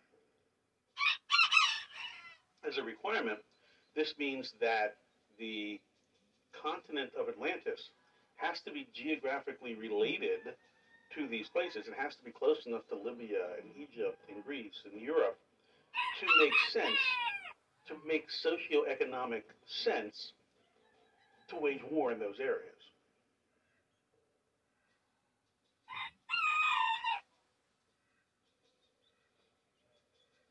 making every variety of food to spring up abundantly from the soil. This is just basically telling us that, and he talks a lot about, there's a lot of hints about agriculture. Um, in fact, there's a lot of dimensions given about the agriculture that we'll get to. But this is telling us that the continent of Atlantis was had a rich, fertile soil and had a good climate.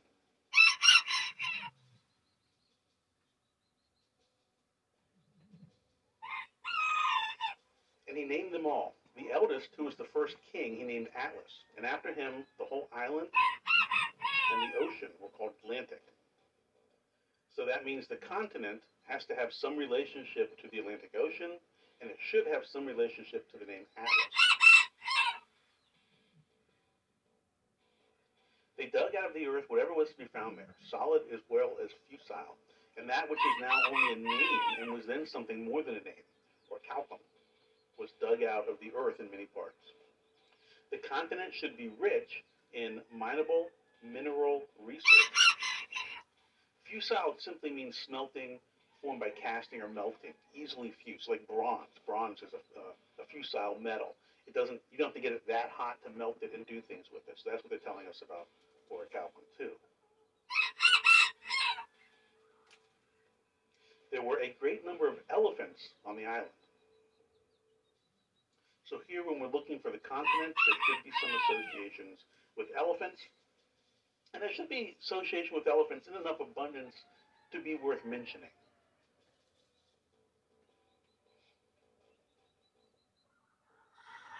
They dug a canal around the whole of the plain that was 10,000 stadia in length. So this is talking about the agricultural agricultural prowess, and it's talking about the plain where they grew stuff.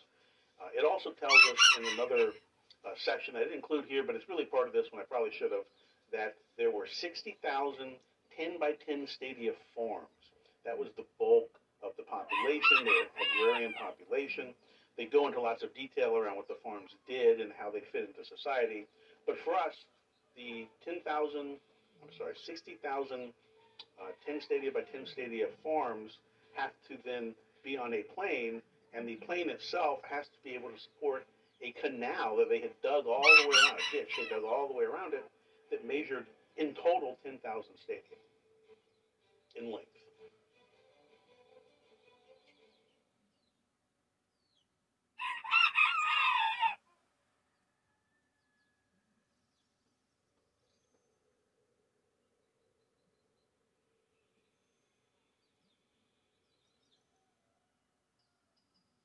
Starting to get asked questions, which I appreciate. I like questions. One of the questions I've gotten a couple times is where do I think these videos are headed? What's the end game? Sometimes those questions come along with, well, just tell me the answer. And of course, we can't do that. We have to methodically work our way through the details, define the requirements, do the analysis, and reach a conclusion. But I still do know what we're building towards we're building towards a grand unified theory of Atlantis in the same way that Henrik Schliemann was able to come up with a grand unifying theory of Troy. I view them as parallels. When we're finished, we will have meticulously and scientifically examined all of the primary sources and done groundbreaking analysis of the different possible locations. But don't worry, I'm not going to leave you hanging. There's an answer. It's an elegant answer, and once presented, it's an obvious answer.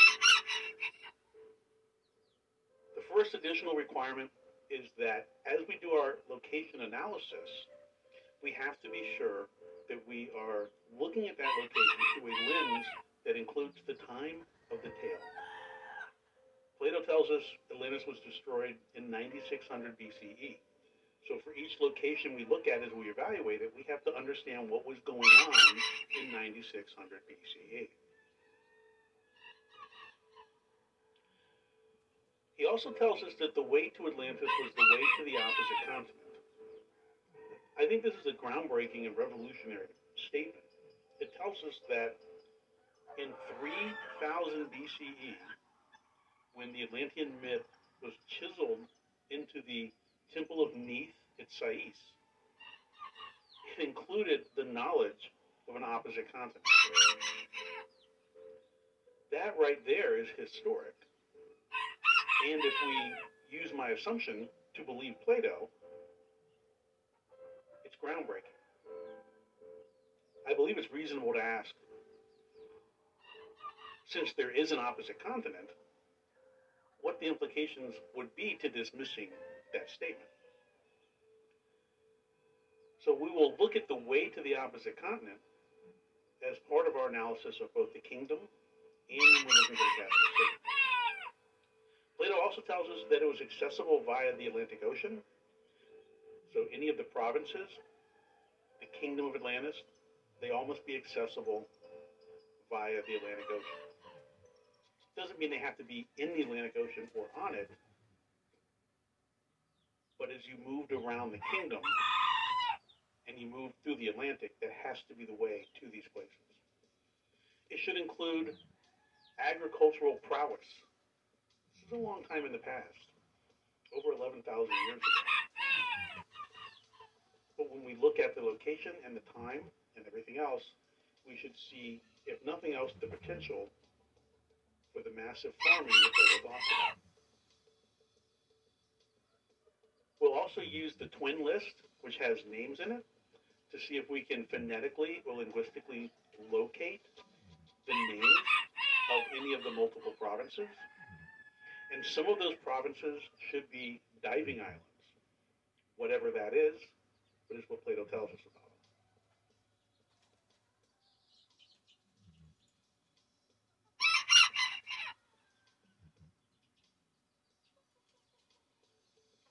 So let's dig into 9600 BCE. Some of this will be location dependent, so we can't do all of our analysis until we have picked a location to analyze.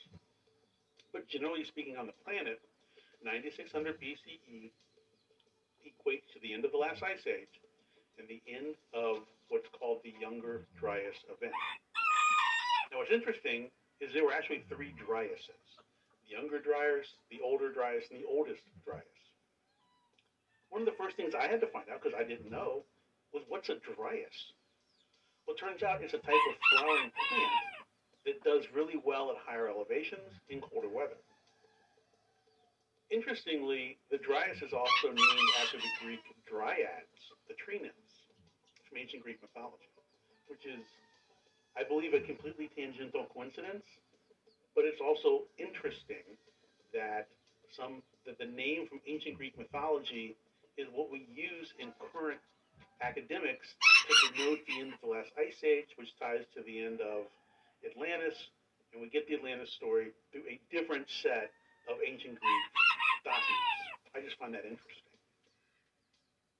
At this time, the world was in, in the Neolithic period. Neolithic just means new, neo, and lithic. Stone Age, New Stone Age, or lithic means more relating to stones. So something new about stones. This particular period in the Mediterranean region is also associated with what they call the pre-pottery Neolithic, which is just simply means what it says. It's it's the Neolithic period before people figured out that you could cook dirt, get dirt wet, and cook it and make pots out of it. So all their tools and all their pots and everything were made out of stone. The other thing that is really interesting about this time period is that we're involved in what they call the first agricultural revolution, exactly at this time period. Plato tells us the Atlanteans were very good at agriculture, and historically, main, the mainstream view is that 9600 BCE was in, we are in the first agricultural revolution. Interesting.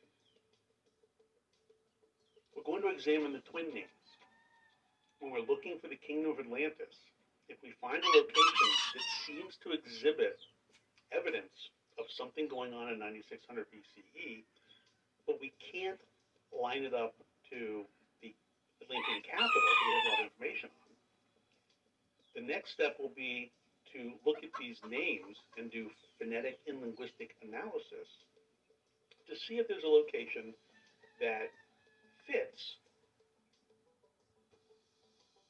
as a province.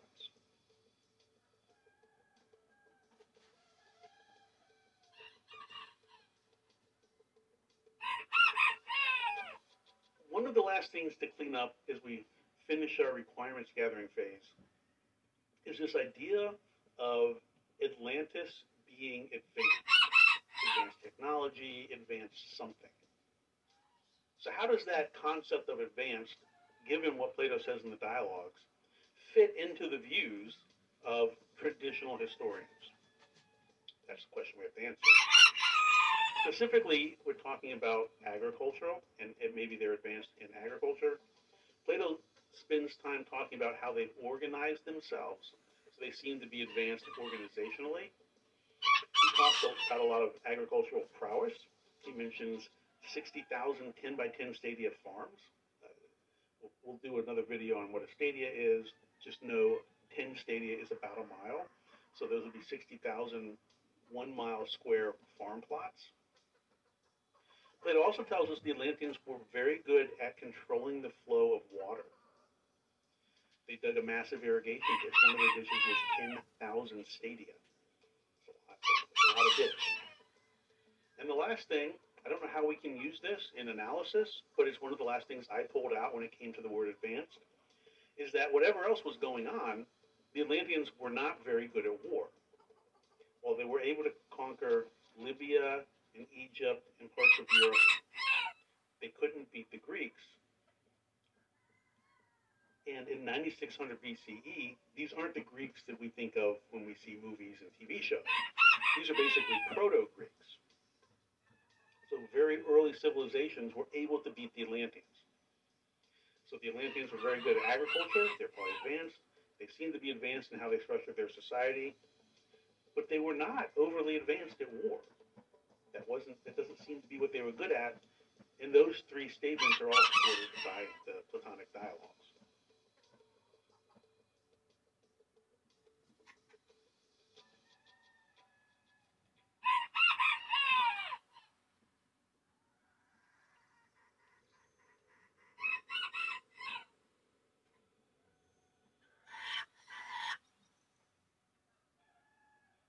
Thank you for sticking with me through the requirements analysis. I know it was a little tedious and we're wading through waters that other people have been through already. But I think it's important for us to take a clean look at this and to have done the analysis ourselves as opposed to us picking a source and using a third party to tell us what the dialogues say. Instead, we just went through them and we've now derived our own list uh, firsthand from the primary source. So the question becomes where do we look? I think it'd be naive to ignore all of the locations that people have identified as having characteristics that lead some people to believe that location is the lost, I guess, lost city. That seems to be what they look for. They tend, tend to look for the city. So I've collected a list of 12 places that seem to be the ones that are most popular as locations for Atlantis. If you notice a location up here that would fit on this map somewhere that I don't have, please let me know. It's going to take a while to get through all of these and do the analysis, so there's plenty of time to add an additional location or two in as we go through this. We're going to start with the ones that are closest to Greece, Santorini, Crete, and Malta. Then we'll move out into um, the ones that are closest to the Strait of Gibraltar, so Cadiz, uh, the Souss Massa, the Richat Structure, Canary Islands, and the Azores. And then we'll look at the ones that are probably too far away to be the capital city. So these would be candidates for some of those provinces that we talked about ruled by the sets of twins. Uh, well, not they're not they're not ruled in sets of twins, but they're ruled by twins who were born in sets because they're twins and that's Doggerland, Antarctica, Bimini, and Aztlan. I know Aztlan is actually farther west, but it was hard to, to land on the size of the map that allowed us to see all of these. If you notice something missing, please let me know. There's plenty of time to add it in.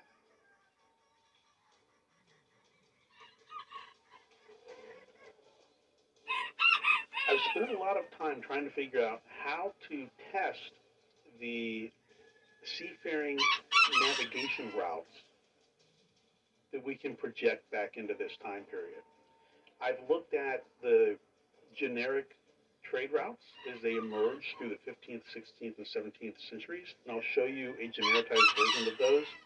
First, though, I wanted to see if I could find the first time, and the only first time I could find is Columbus. Now, I know we can argue that Columbus didn't isn't the first seafarer to discover North America. But I'm not arguing that. I just want to see for someone who didn't know how to get there but was using all the information they could gather, what routes did they take? One of the things that people tend to forget is Columbus sailed to the New World four different times. So here we can look at the way he went each time. And what happens is, as he learns the tides and he learns the currents and he learns how to get there, he continues to make his route farther south which I think we can use to denote the zones that we're looking for of an Atlantean empire. We're told the capital city is directly outside of the strait, the Strait of Heracles, which we interpret as the Strait of Gibraltar. So directly is an ambiguous term, but it's not a completely meaningless term. I've drawn three zones here that we can use um, to interpret that word directly with obviously Zone 1 being the most directly, Zone 2 kind of directly, and Zone 3 arguably directly.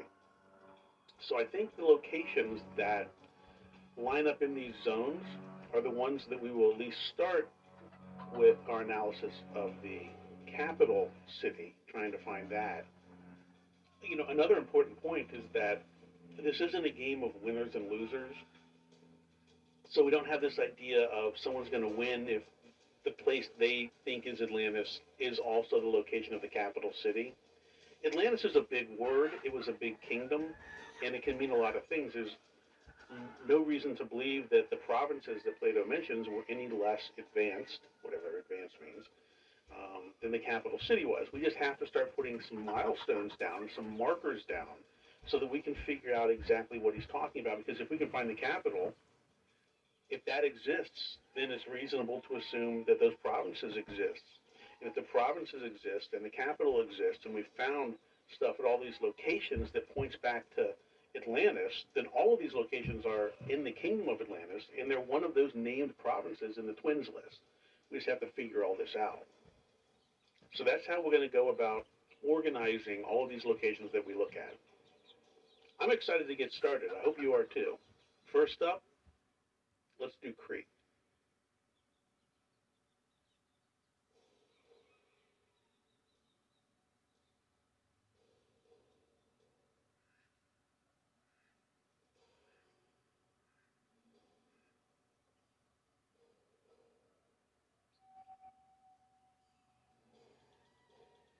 What we're working towards is called a grand unified theory of Atlantis. One of the items we have to overcome as we examine all the different potential locations is what is called the fool's choice. The fool's choice is when you are presented with a question and believe that the answer is selecting one of many possibilities. It's called the fool's choice because in the answer, you believe that you cannot consider all of the potential answers, all the possibilities, but then you have to pick one. If you remember, this was exactly the type of thinking, the fool's choice, that we came up against when we were doing our Critias analysis. And for thousands of years, scholars have been forcing a fool's choice when it comes to identifying which Critias is speaking. People have tried to assume it's either Critias the grandfather or Critias the tyrant. The answer, of course, is that it, one dialogue is one of them and the other dialogue is the other of them. That was a fool's choice, and we've all fallen for it. So I'm going to introduce here in our Grand Unified Theory of Atlantis the Critias Clause. And the Critias Clause is basically how we're going to combat that fool's choice. Basically, when confronted with a choice between A or B, we are also going to consider A and B. It might seem obvious to do this, but if you think about it, if you enter into any conversation with someone who has passion for Atlantis, what's going to happen is they're going to think it's location A. If you don't agree with them, you think it's location B. You will then argue because the belief is it can only be location A or location B. Atlantis was three things. It was a city, a continent, a kingdom. So, why do we insist on trying to find Atlantis? What, what do we even mean when we say that word Atlantis? Usually what I hear is they're applying the concept of the continent and kingdom to the city. It's a really weird way of looking at things. Atlantis is at least 10 different places. We know that. It's, it's a capital city and nine provinces, 10, 10 locations total. So when we look for Atlantis, we're going to try and identify whether it was a capital city or one of the provinces.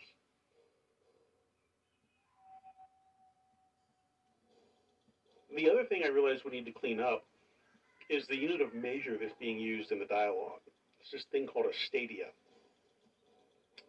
There is some arguable confusion. Yeah, that's not the right word. You can choose a couple different values for stadia depending on how you decide to ground the dialogue.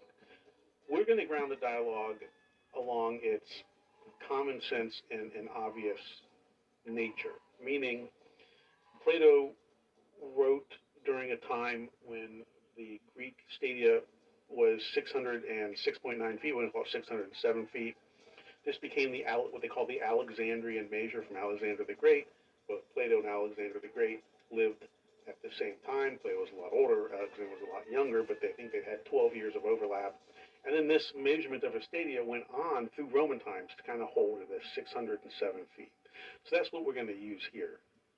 So the first unit of measure we need to convert is a tool that we're going to use to identify all these different locations, whether it's a candidate for the capital city or a candidate for one of the provinces.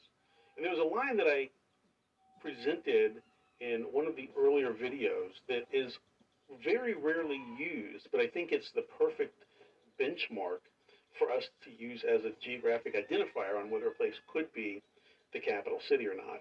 And that's this quote here. It says, The country immediately about and surrounding the city was a level plain, itself surrounded by mountains which descended towards the sea. It was smooth and even and of an oblong shape, extending in the one direction 3,000 stadia. So we're going to use that 3,000 stadia. So we have to convert that into some unit of measure we can use. I'm going to convert it into miles because I'm sitting here in Florida, in America, and we use miles. So if you do the math, you multiply 3,000 times 607 feet, then you divide that by a mile, which is 5,280 feet, and what you end up with, rounded, is 345 miles. That means projecting back in time and taking the sea levels during the last ice age into account, which we have tools to do, and we will do that as we look at these different locations, we have to find a landmass that could have a 345 mile gentle slope towards the sea with mountains on one side. That is the criteria for the landmass that the capital city sits in. So if we can't find that landmass in the places we're looking, then we're not going to do the capital city analysis because there's no point.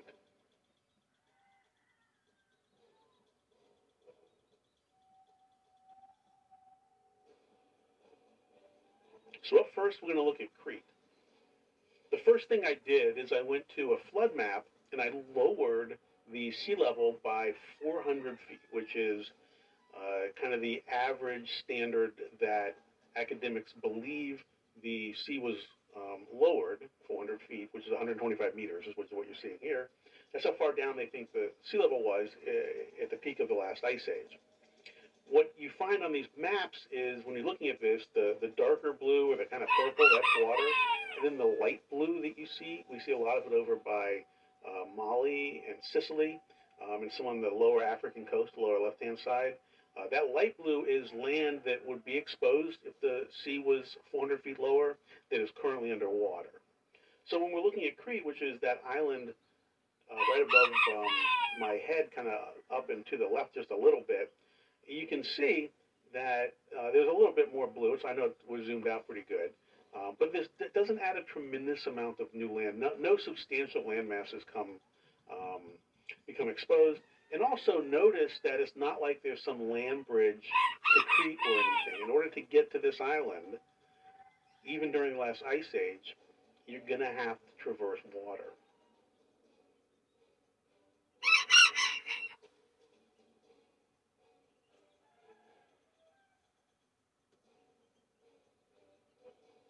Crete's also a good one to start with because honestly, any documentary or book or almost everything you see on Atlantis, it almost starts, almost always starts with Crete. So it feels like we ought to start there too. Uh, the only difference being that we are coming in looking for Atlantis with both a capital A and a little a. We ha- we're looking for the capital city, which would be the capital A Atlantis, and then we're looking for all of those provinces. There's nine provinces. Crete becomes intriguing because it checks almost all of the boxes. Almost all the boxes. There, there's when when you watch the documentaries, when I've watched people explain Crete, they can also almost they can usually almost line the whole thing up, but then at the very end it becomes unfrazzled because they're looking for dates around 900 BCE instead of 9000 BCE. What's interesting about Crete, though, is that it's established academic knowledge is mainstream. The mainstream view is that it has been habitated by people for 130,000 years. And I showed you the Mediterranean around Crete with the sea level lowered 400 feet, which would be the level of the last ice age, there's no land bridge to Crete. You're not getting there by walking, you're getting there by boat. So 130,000 years ago, there were people on Crete. The only implication of that, not the only one, a, main, a major implication of that is that if there were people there, they had to have gotten there by boat. They didn't swim, it's too far to swim. The other interesting thing is on Crete, we see a Neolithic farming culture, and it's firmly established as far back as 7000 BCE. There's also evidence of an earlier culture that that farming culture replaced, and then around 3000 BCE, we see the Minoans. We see that culture come into that Neolithic farming culture on Crete. So, continuous occupation, we can look back and see these cultures. The other interesting thing, one of the other interesting things about the Minoans is there's two sets of scripts, what they call Minoan script, and also Linear A, which both, uh, they believe, uh, uh, preceders of Linear B. Linear B has been deciphered. Minoan script and Linear A still have not been deciphered.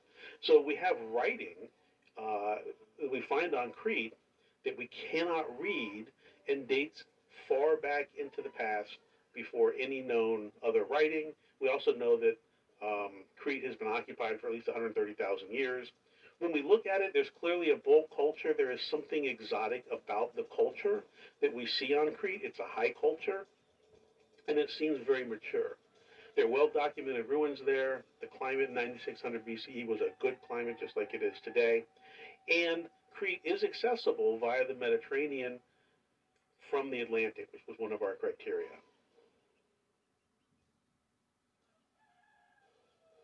However, there are some real problems with Crete being the Atlantean capital.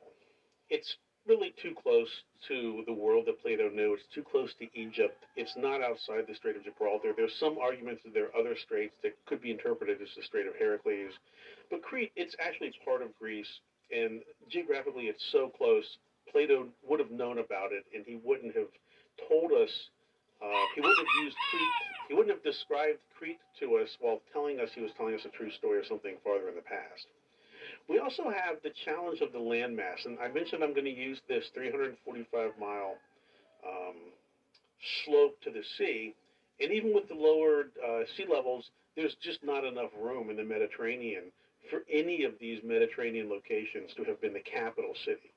Does that mean Crete wasn't Atlantis? Of, of course it does not mean that. It, this is where everyone else has kind of gotten to this and they say, well, it's not the capital, so it's not Atlantis. Maybe Santorini is, which of course is Santorini is ridiculously close to um, to Crete. Well, it's not. This is the, the dialogue. If we're, if we're literally taking Plato as true, and he tells us that there's a 3,000 stadia gently sloping plain to the sea that the city sat on, then we have to be able to find that and we just can't find that at Crete.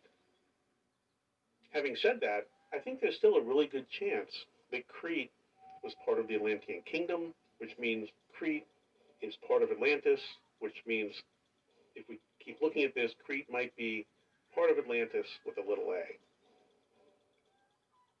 As I was putting the images together for this video and going through my notes, I had forgotten, but I've highlighted it here. There are some very, very strange underwater formations to the south of Crete. They look to me exactly like the early LIDAR images we're getting out of the Amazon, where it's potentially something that, in this case, is under the seafloor, under silt. It's been submerged. The scope of it is substantial. That the the the area I have highlighted is um, dozens and dozens of miles across. Also, when I lowered the sea level by 400 feet, this area is still underwater. You have to lower the sea level by something like 400 meters to start to get this area above water. So I have no idea what it is, but it, it is so regimentally laid out that it certainly does seem like something. So in our analysis, there is a road that was built. A history of Atlantis. Side to the central island where the palace was. What they're talking about now is how they divided the zones of land, the rings of land, um, so that boats could get all the way from the outside all the way to the inside. They've dug the channel, we've seen that. Now they cut other channels into the zones. And then he's telling us that when they did it, they built basically bridges. They built bridges over the water, and they made sure that a, a trireme could get through, a boat could get through. But the clue here is it says they covered over the channels so as to leave a way underneath for the ships. You cover over the channel to make it passable so the people can walk all the way around the ring. So if you look at this and you're a person, you can go all the way around the circumference of the ring, or you can walk over to the road and walk in towards the central palace. So as a pedestrian, as a person on foot, which is everyone, this is telling us the infrastructure that was put in place so that you could navigate, you could walk around with your feet and get everywhere you needed to go. Now the largest of the zones into which a passage was cut from the sea was three stadia in breadth, and the zone of land which came next of equal breadth, but the next two zones, the one of water, the other of land, were two stadia, and the one which surrounded the central island was a stadium only in width. So now when we get to this statement, it makes a whole lot more sense because we've been able to organize and figure out the difference between the road, the canal, and the channels they cut, and then the bridges that they cut over them. So here, what we're being told is the width of these channels. How much distance did those bridges have to cover? And we're basically told that there are a couple of them in the outer ring, and they're three stadia each. The ones in the middle ring are two stadia, and the one closest to the central capital island, the palace, is one stadia. The stone which was used in the work they quarried from underneath the center island and from underneath the zones on the outer as well as the inner side. One kind was white, another black, and a third red. This is a fairly straightforward one. It's telling us that wherever the capital city is, the stones that are around them are white, black, and red. So we should be able to find white, black, and red stones near the capital city in enough quantity to have been used for construction. This part of the island looked towards the south and was sheltered from the north. This one's fairly straightforward. It gives us the orientation of the city. It tells us that whatever is in the north could be like mountains or hills or something that shelters the city. And then the southern part is open. That implies that all these canals and all the stuff they're, they've been talking about are on the southern side, which is why it's been drawn that way. The country immediately about and surrounding the city was a level plain, itself surrounded by mountains which descended towards the sea. It was smooth and even and of an oblong shape, extending in the one direction 3,000 stadia. This is another requirement that might be difficult to understand or to find. And it's hard to know exactly what it's saying here. But I believe it's telling us that the topology that the capital city is on is going to need to be big enough to be on a plane of at least 3,000 stadia in one direction. There might be more to it, though. We'll see. The water in those parts is impassable and impenetrable because there is a shoal of mud in the way, and this was caused by the subsidence of the land. The way I read this one with the shoal of mud, to me suggests that there must be some type of constriction to the waterway leading up to the capital city. The open ocean is not going to be blocked by a shoal of mud.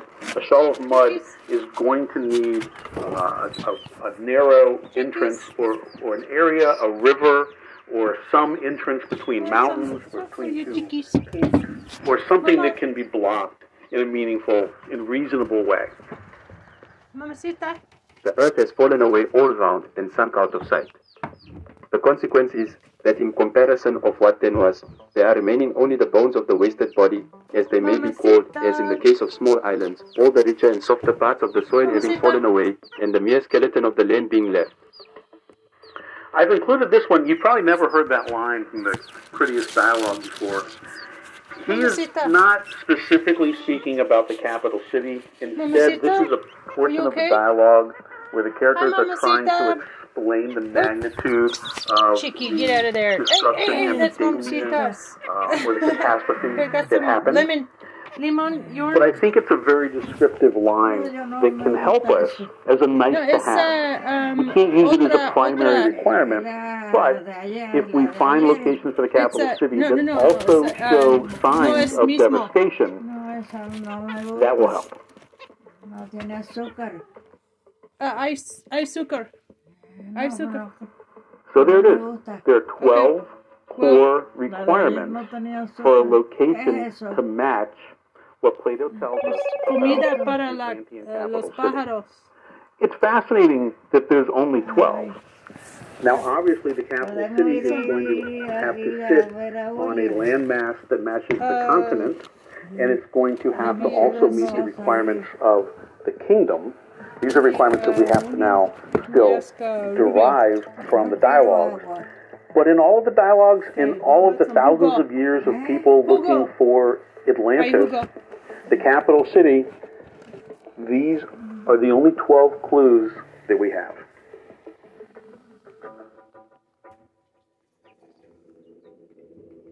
Oye, dame mis zapatos.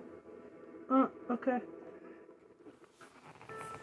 ¿Por qué te llevaste mis zapatos? I don't know. No lo sé, nada. It wasn't, it wasn't me. Must be cold. We're dealing with a translated document in the Platonic dialogues, Timaeus and Critias, and we're dealing with translations sometimes that are hundreds of years old. The definition of words can drift and can be imprecise. We have to carefully define the terms that we use and make sure that No we're lo not carrying nada. unwarranted biases into our assumptions about those words. Zapato no lo tengo. Since this video is about the Atlantean continent, one of the first things we have to define is what a continent is. Porque esos zapatos son nuevos. There is no Okay. strict definition for find a it. Let's continent. It turns out a continent is defined by convention rather than any strict criteria. A continent is just a large continuous mass of land. Also considered a region. It's a contrivance, a convention. This means when we consider the Atlantean continent, we have to understand that it's not as precise a definition as we would like, and it's more of a convention. Huh. Where'd you put it? In addition to the specific meanings of words, we also must make sure that we're considering the geography and the climate of the time of the tale. As we spoke, that's about 9600 BCE is when Plato tells us that Atlantis was destroyed. If you remember, one of our going in assumptions is for the pieces of information that Plato tells us are true, are historically true, we're going to assume they are. So we're going to assume that he's right. And the date's 9600. No, alguien se lo llevó. It's it's here. El zapato no camina. Now that we've It's, played the it's, continent, we it's have aquí. to tackle one eh? more Es aquí. word Pero no lo that sé first all the dónde. translations that we're dealing with. No, When we look alguien at se lo No llevó. sabes dónde. the island of Atlantis in Greek, ancient Greek, this is what we Don't worry, we'll say. find, Atlantis, we'll find it. Nisos. That's how you say that, Nisos. Gotta get you some juice. Well, Nisos Here. doesn't simply translate as island. That's how it's translated.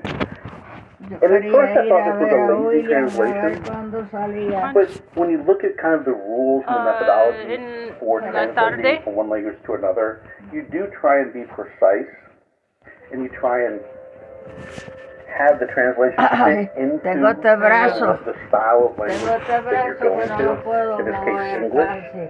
So island's not a terrible translation sometimes, Oh, see? But without the You- you context of an what's being aspirina? translated, Aspirina? it's not always the best translation. ¿Quiere, quiere as, aspirina? Turns out when you research this word, mesos, it has an uncertain origin. Mira, tú le Traditionally, it's comida a los associated with the idea of ¿eh? swimming or I swim. It's associated with a piece of land um, a headland, promontory, cape, Esta island. comida para los and a- pollitos. Headland, promontory, Hey. island, peninsula. Basically, if you look at the last one, it's derived from the idea of nose. So think about this. No The first word, no, dimension no the te person's lying flat preocupas. on their back. Here. Their nose is up in the air. Right, so if you remember at the Uh, beginning of Google Gilligan's Island, we see an island, well, that's like someone's nose sticking up out of the water. So we have that view, but it's not two-dimensional. We can have the three-dimensional view or the side view, where you look at a person's profile, and their nose is sticking out. That could be a peninsula, it could be a promontory, it could be a headland, it could be a cape, it could be an island, it could be whatever. So now when we go back to that quote, there was an island situated in the front of the street which are by you called the Pillars of Heracles. So this passage comes to there was a point of high land that juts out into a large body of water you have to swim to, situated in front of the straits, which you are which are you by called Hercules. or Heracles, sorry. Now, you have to swim to is interesting because if you dig even deeper into the roots of the word, later on, it also meant that it required a big Yeah, boat maybe to in get uh, to. in the afternoon. So the root of the word is based on you have to swim to it. That's very rudimentary. Later on, that same translation evolved from having to swim to. el rubio no to. You need a big boat to get to it. All makes sense. And all can accurately be an island, but an island is a very constrictive definition, and we need to make sure that we go in with our eyes wide open. All right, so here the island or the continent was larger than Libya and Asia put together. Basically, when the Greeks are talking about Asia, they're basically talking about Asia Minor or mostly Turkey. That's where the Persians lived. That was what they had to deal with. So when you look, and Libya wasn't quite as far into Africa, but it was more of the coast towards uh, Morocco and towards the Atlas Mountains from Egypt. When it, you can measure this lots of different ways. There's no way to be super precise, but when you get the square mileage of Asia Minor and Libya, it comes in just a hair under a million square miles. So we're going to use that designation. If something is larger than whatever they're talking about here, we're going to say it has to be larger than one million square miles, which is a pretty good interpretation and um, and, and uh, quantification of this requirement. Ah, dame esa cuchara. Ah, the men of Atlantis has subjected the parts of Libya within the columns of Heracles as far as Egypt and of Europe as far as ¿Por qué Mediterranean. le quitaste el, el, el- As a requirement, this means that the continent of Atlantis has to be geographically related to these places. It has to be close enough to Libya and Egypt and Greece and Europe to make sense, to make socioeconomic sense Oye, to wage war in those areas. dame mis zapatos. I don't know where you put it. Where donde No, donde te lo pones? llevaste, te lo Donde llevaste. pone? Búscame. Making every variety of food to spring up abundantly It's from the ahí soil. ahí aquí, This pero is uh, uh, that No, no, tú, tú And lo he talks a llevaste lot porque aquí there's a lot of hints nadie entra. That's Um, no- that's there's a lot loco, idea given loco. agriculture that we'll get to. But this is telling us that llevaron. The continents of Atlantis was Se lo had a llevaron. rich, fertile soil. Para hacerme, And had a la, good para climate. hacerme la maldad. Para que no pueda ver a mi hijo, pero yo sí mismo voy descalza. we fu- And he named them all. buscamos. The eldest, who was the first No king, te he named preocupas. Atlas. And after him, the whole island Buscamos. and the ocean were called Atlantic. So that means the continent has to have some relationship to the Atlantic Ocean, and it should have some Ay, relationship to the Atlantic Grita, Atlas. mira que tú eres buena conmigo, pero mira, mis zapatos están They dug out of the No, earth that whatever was will to found solid It's here somewhere. And that which is now only a name and was It's then not something gonna more than a name grow legs and walk away. was dug out of the earth in many parts. The continent should be rich in mineable mineral resources. Fusile Where'd you put simply it? means ¿Dónde- smelting, dónde or pone? by casting or Usted. melting, easily fused like Es bronze. usted. Bronze is Pone- a, ¿dónde? a fusile metal. ¿Dónde It doesn't- pone you have to get it su, that hot uh, to melt it and do zapato? things with it. So that's what they're telling us about orichalcum. Keep track of your own shoes. Los zapatos Keep track. me los pongo y no There were a los great quito. number of elephants on the island. Where'd you put it? ¿Dónde pones? So here, when we're looking for the continent, Yeah, you did it. It's the it's the elephant, and there should be associations with elephants. In enough abundance to be worth mentioning. Aha!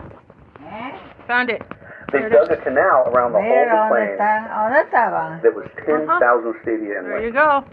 So this is talking about the agricultural agricultural prowess, and it's talking about the plain where they grew stuff. Uh, it also tells us in another uh, section I didn't include here, but it's really part of this one. I probably should have. That there were 60,000 10 by 10 El stadium farms. That was the bulk of the population. They were an agrarian population. They go into lots of detail around what the farms did. The 10,000, Está I'm mojado. sorry, 60,000 uh, 10 stadia by 10 stadia farms have to then be on a plane, and the plane itself has to be able to support a canal Okay. that they had dug all the way around, a ditch they dug all the way around it, that measured in total 10,000 We can go. stadia in length. Oh, ¿tú crees que el rubio Sorry, sorry. we can. We, yeah, we'll we will go. O si no, yo llamo un taxi.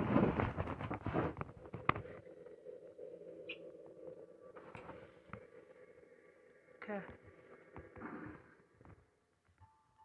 Ay, Starting to get asked questions. Which I appreciate. I like that. ahí y yo descalza. One of the questions I've gotten a couple times is where do I think these videos are heading? Here's some fruta. ¿Dónde es fruta? We need to get you some fruit. Sometimes those questions come along with, well, just tell me the answer. And of course, we can't do that. We have to methodically work our way through the details, define the requirements, do the analysis, and reach a conclusion. But I still do know what we're building towards. We're building towards a grand, unified theory of Atlantis in the same way that Henrik Schliemann was able to come up with a grand, unifying theory of Troy. I view them as parallel. When we're finished, we will have meticulously and scientifically examined all of the primary sources and done groundbreaking analysis of the different possible locations. But don't worry, I'm not going to leave you hanging. There's an answer. It's an elegant answer, and once presented, it's an obvious answer. The first additional requirement is that as we do our location analysis, we have to be sure that we are looking at that location through a lens that includes the time of the tale. Plato tells us Atlantis was destroyed in 9600 BCE. So for each location we look at as we evaluate it, we have to understand what was going on in 9600 BCE. He also tells us that the way to Atlantis was the way to the opposite continent. I think this is a groundbreaking and revolutionary statement. It tells us that in 3000 BCE, when the Atlantean myth was chiseled into the Temple of Neith at Sais, it included the knowledge of an opposite continent. That right there is historic. And if we use my assumption to believe Plato, it's groundbreaking. I believe it's reasonable to ask,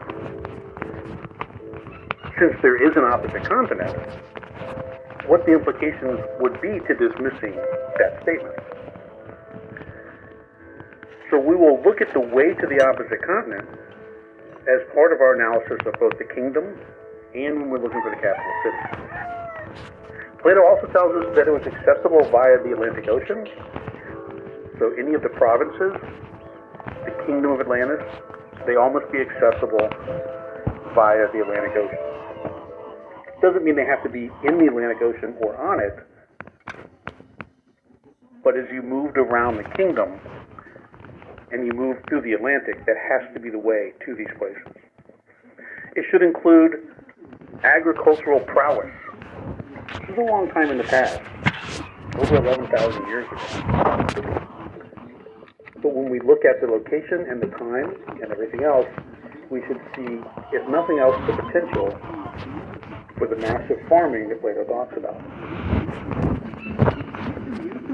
We'll also use the twin list, which has names in it, to see if we can phonetically or linguistically locate the names of any of the multiple provinces. And some of those provinces should be diving islands. Whatever that is, that is what Plato tells us about.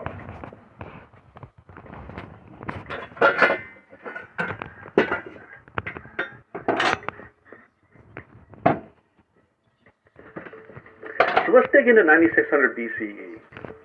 Some of this will be location dependent, so we can't do all of our analysis until we have picked a location to analyze.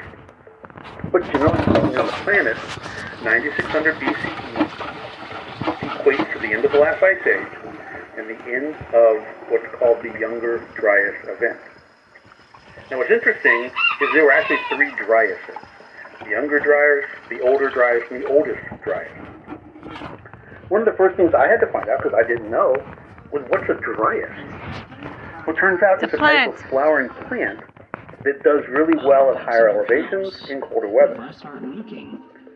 Interestingly, the Dryas is also named after the Greek dryad, the tree nymphs from ancient Greek mythology, which is, I believe, it's a completely tangential coincidence, but it's also interesting that some that the name from ancient Greek mythology is what we use in current academics to denote the end of the last ice age, which ties to the end of Atlantis, and we get the Atlantis story through a different set of ancient Greek documents.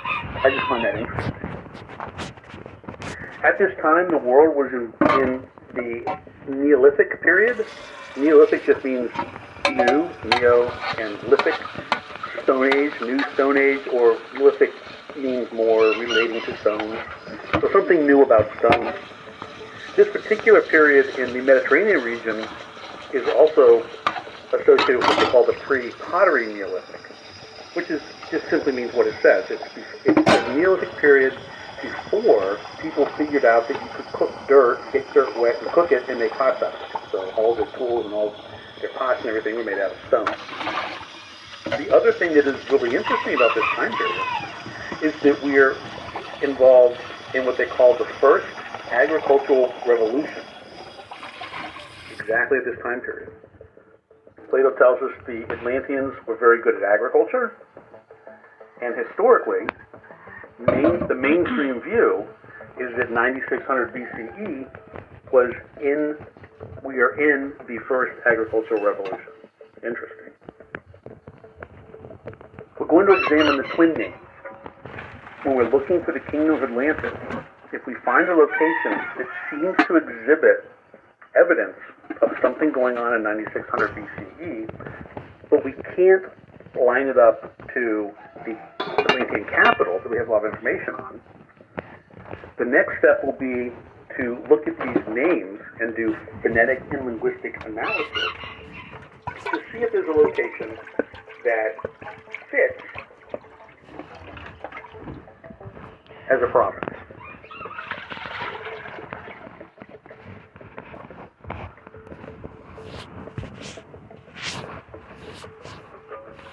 One of the last things to clean up as we finish our requirements gathering phase is this idea of Atlantis being advanced.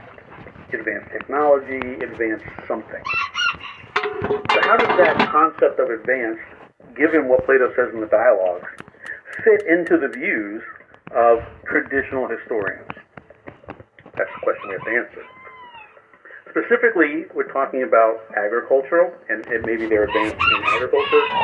Plato spends time talking about how they organize themselves, they seem to be advanced organizationally. He talks about a lot of agricultural prowess. He mentions 60,000 10 by 10 stadia farms. Uh, we'll, we'll do another video on what a stadia is. Just know 10 stadia is about a mile. So those would be 60,000 one mile square farm plots. Plato also tells us the Atlanteans were very good at controlling the flow of water. They dug a massive irrigation ditch. One of their ditches was 10,000 stadia.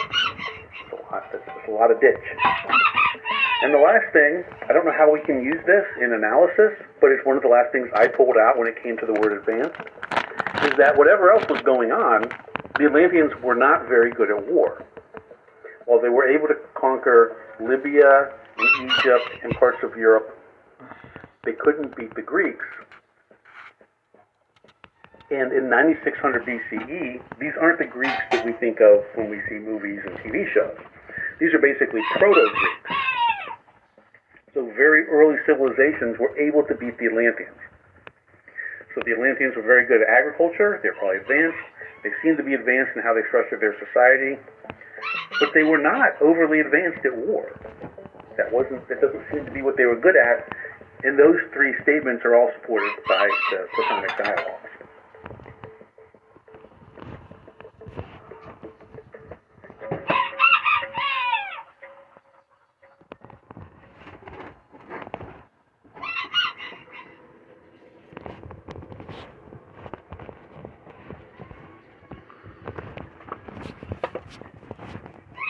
Thank you for sticking with me through the requirements analysis.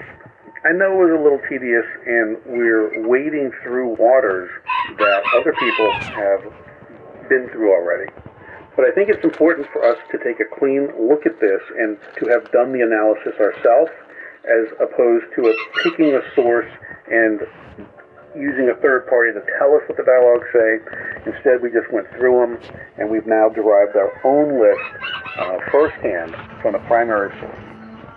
So the question becomes where do we look? I think it'd be naive to ignore all of the locations that people have identified as having characteristics that lead some people to believe that location is their lost, I guess, lost city. That seems to be what they look for. They tend to look for the city. So I've collected a list of 12 places that seem to be the ones that are most popular as locations for Atlantis. If you notice a location up here that would fit on this map somewhere that I don't have, please let me know. It's going to take a while to get through all of these and do the analysis, so there's plenty of time to add an additional location or two in as we go through this.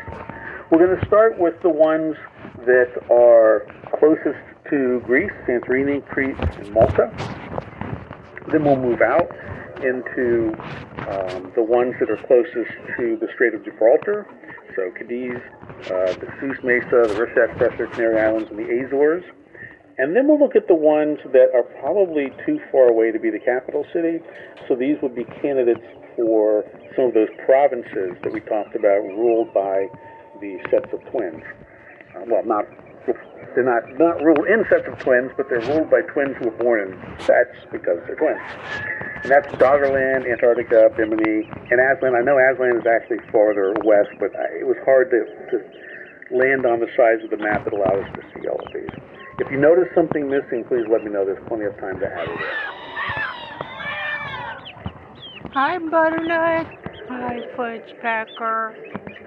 I've spent a lot of time trying to figure out how to test the seafaring navigation routes that we can project back into this time period. I've looked at the generic trade routes as they emerge through the 15th, 16th, and 17th centuries, and I'll show you a genericized version of those. First, though, I wanted to see if I could find the first time. And the only first time I could find is Columbus. Now I know we can argue that Columbus didn't isn't the first seafarer to discover North America.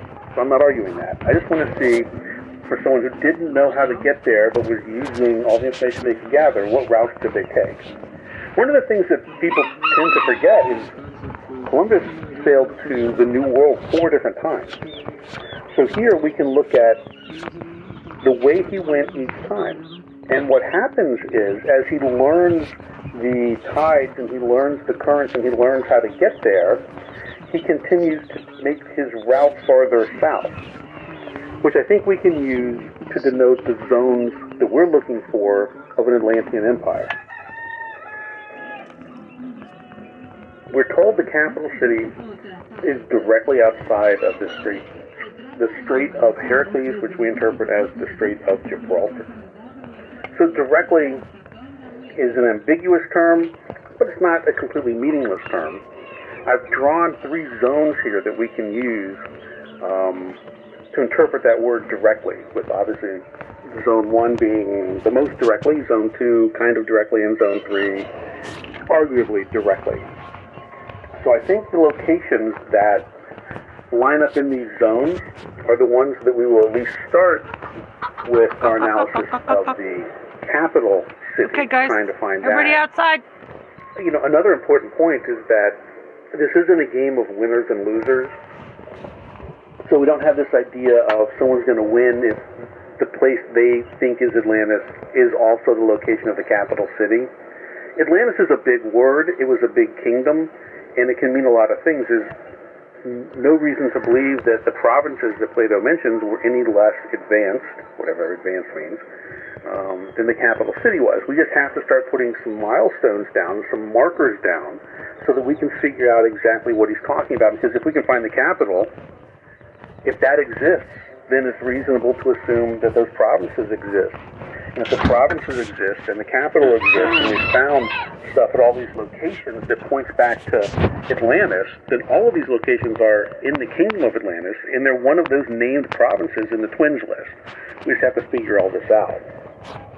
So that's how we're going to go about organizing all of these locations that we look at.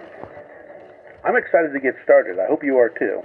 First up, let's do Crete.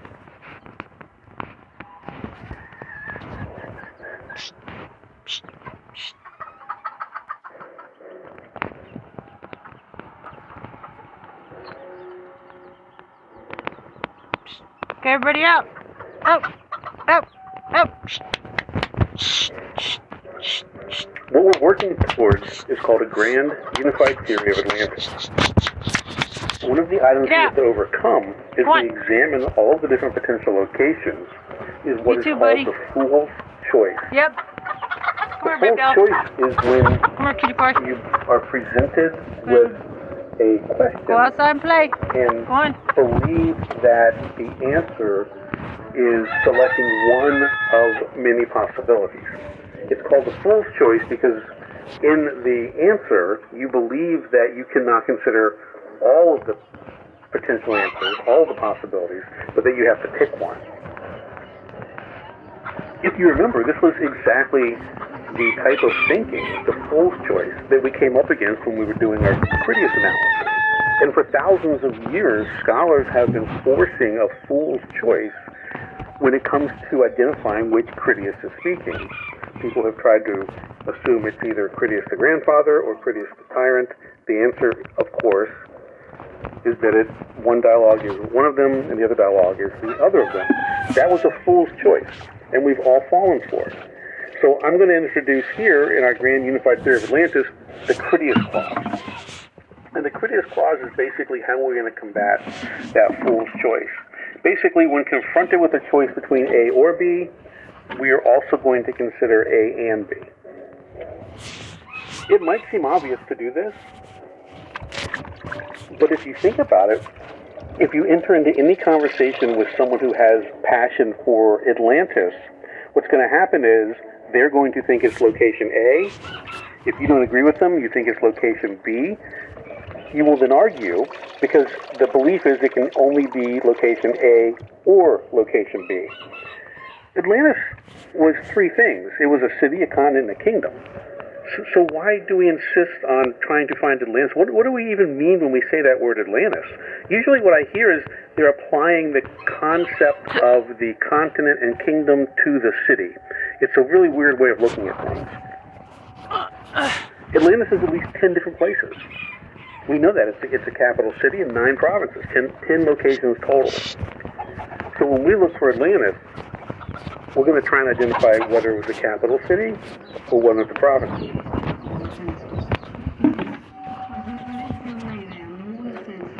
The other thing I realized we need to clean up is the unit of measure that's being used in the dialogue. It's this thing called a stadia. There is some arguable confusion. Yeah, that's not the right word.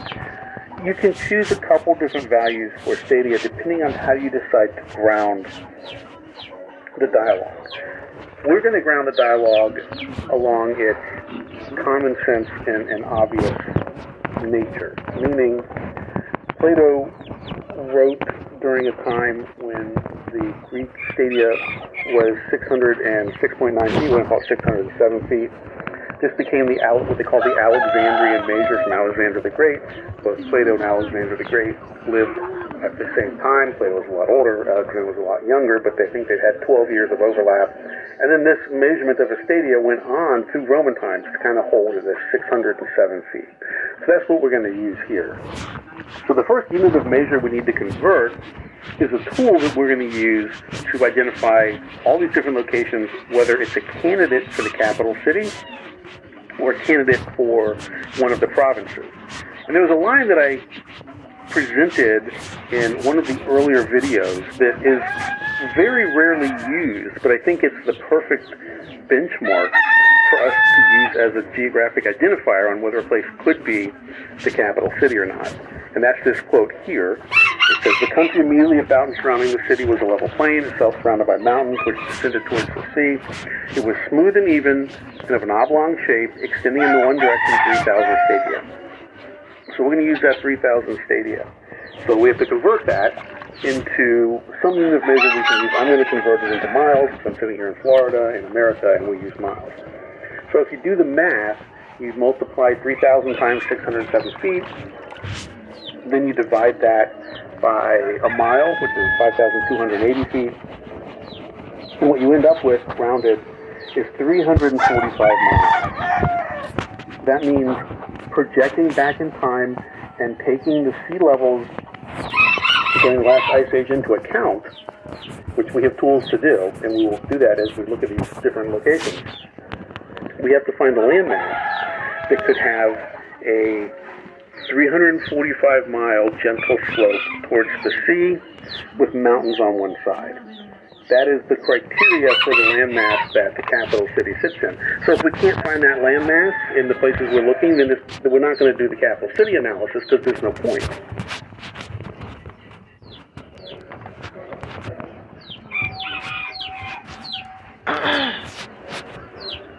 So up first, we're going to look at Crete.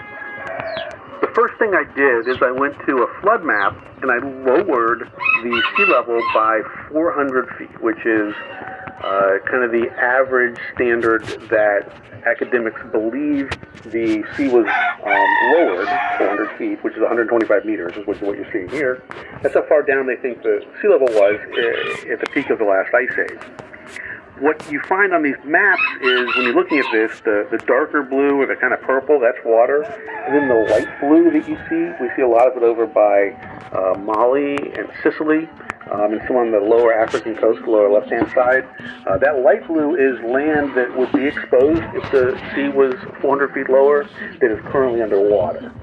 So when we're looking at Crete, which is that island uh, right above um, my head, kind of up and to the left just a little bit, you can see that uh, there's a little bit more blue. So I know we're zoomed out pretty good, uh, but this, it doesn't add a tremendous amount of new land. No, no substantial land masses come um, become exposed. And also notice that it's not like there's some land bridge to Crete or anything. In order to get to this island, even during the last ice age, you're going to have to traverse water.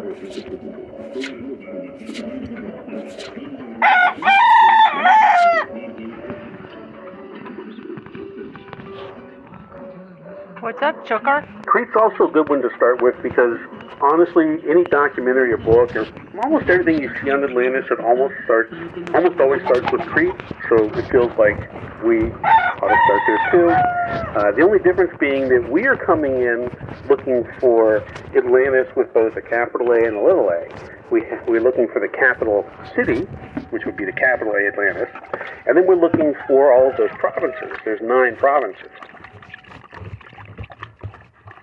Crete becomes intriguing because it checks almost all of the boxes. Almost all of the boxes. There, there's when when you watch the documentaries. When I've watched people explain Crete, they can also almost they can usually almost line the whole thing up, but then at the very end it becomes unfrazzled because they're looking for dates around 900 BCE instead of 9000 BCE. What's interesting about though, is that it's established academic knowledge is mainstream. The mainstream view is that it has been habitated by people for 130,000 years. And I showed you the Mediterranean around Crete with the sea level lowered 400 feet, which would be the level of the last ice age. There's no land bridge to Crete. You're not getting there by walking, you're getting there by boat. So 130,000 years ago, there were people on Crete. The only implication of that, not the only one, a, main, a major implication of that is that if there were people there, they had to have gotten there by boat. They didn't swim. It's too far to swim. The other interesting thing is on Crete, we see a Neolithic farming culture. And it's firmly established as far back as 7000 BCE. There's also evidence of an earlier culture that that farming culture replaced. And then around 3000 BCE, we see the Minoans. We see that culture come into that Neolithic farming culture on Crete. So continuous occupation, we can look back and see these cultures. The other interesting thing, one of the other interesting things about the Minoans is there's two sets of scripts, what they call Minoan script, and also Linear A, which are both, uh, they believe, uh, the uh, preceders of Linear B. Linear B has been deciphered. Minoan script and Linear A still have not been deciphered. So we have writing uh, we find on Crete that we cannot read and date far back into the past before any known other writing. We also know that um, Crete has been occupied for at least 130,000 years. When we look at it, there's clearly a bull culture. There is something exotic about the culture that we see on Crete. It's a high culture, and it seems very mature. There are well documented ruins there. The climate in 9600 BCE was a good climate, just like it is today. And Crete is accessible via the Mediterranean from the Atlantic, which was one of our criteria. However, there are some real problems with Crete being the Atlantean capital. It's really too close to the world that Plato knew. It's too close to Egypt. It's not outside the Strait of Gibraltar. There's some arguments that there are other straits that could be interpreted as the Strait of Heracles. But Crete, it's actually part of Greece, and geographically it's so close. Plato would have known about it, and he wouldn't have told us uh, he wouldn't have used Crete, he wouldn't have described Crete to us while telling us he was telling us a true story of something farther in the past. We also have the challenge of the landmass, and I mentioned I'm going to use this 345 mile um, slope to the sea, and even with the lower uh, sea levels, there's just not enough room in the Mediterranean for any of these Mediterranean locations to have been the capital city. Does that mean Crete wasn't Atlantis? Of, course it does not mean that. It, this is where everyone else has kind of gotten to this and they say, well, it's not the capital, so it's not Atlantis. Maybe Santorini is, which of course is Santorini is ridiculously close to um, to Crete.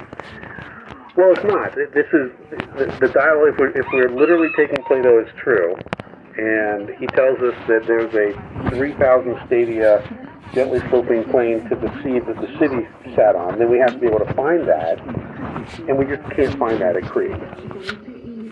Having said that, I think there's still a really good chance that Crete was part of the Atlantean kingdom, which means Crete is part of Atlantis, which means if we keep looking at this, Crete might be part of Atlantis with a little a.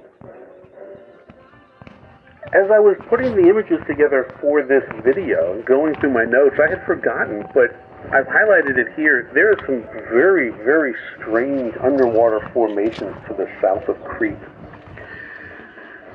They look to me exactly like the early LIDAR images we're getting out of the Amazon, where it's potentially something that, in this case, is under the seafloor, under silt, it's been submerged. The scope of it is substantial. That the the, the area I have highlighted is um, dozens and dozens of miles across.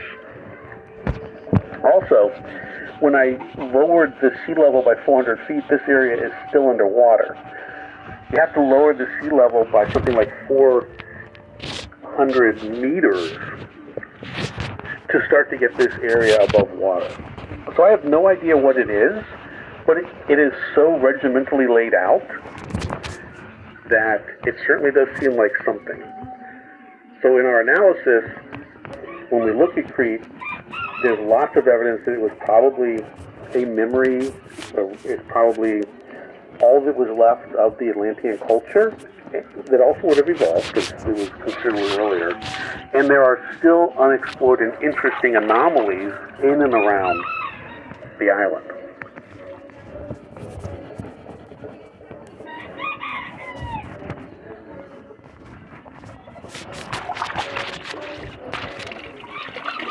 So let's fire up the old Atlantis detector. Here, there's a lot of compelling information on Crete. I'm not going to try and go into it all. I don't want these videos to be an hour long. Uh, Crete is easy uh, to research and is very well documented with the Minoans. I pulled two excerpts from two articles here, one from the University of Washington, one from uh, Cambridge University Press. The first one is just um, uh, an official academic statement establishing the Minoan 5,000 years ago and then replacing uh, the Neolithic uh, agrarian community 4,000 years before that. And then I pulled an article from Cambridge University that shows there's evidence maybe of even um, something before the, the, uh, the agrarian culture that got replaced, right? The Neolithic reoccupation. Um, that gets us. All, Oh, you guys, get the So if clock you look out. the gap. I'm trying to find percentages, and, and there's no easy way to do it. And, Get and out. the percentage seems very accurate.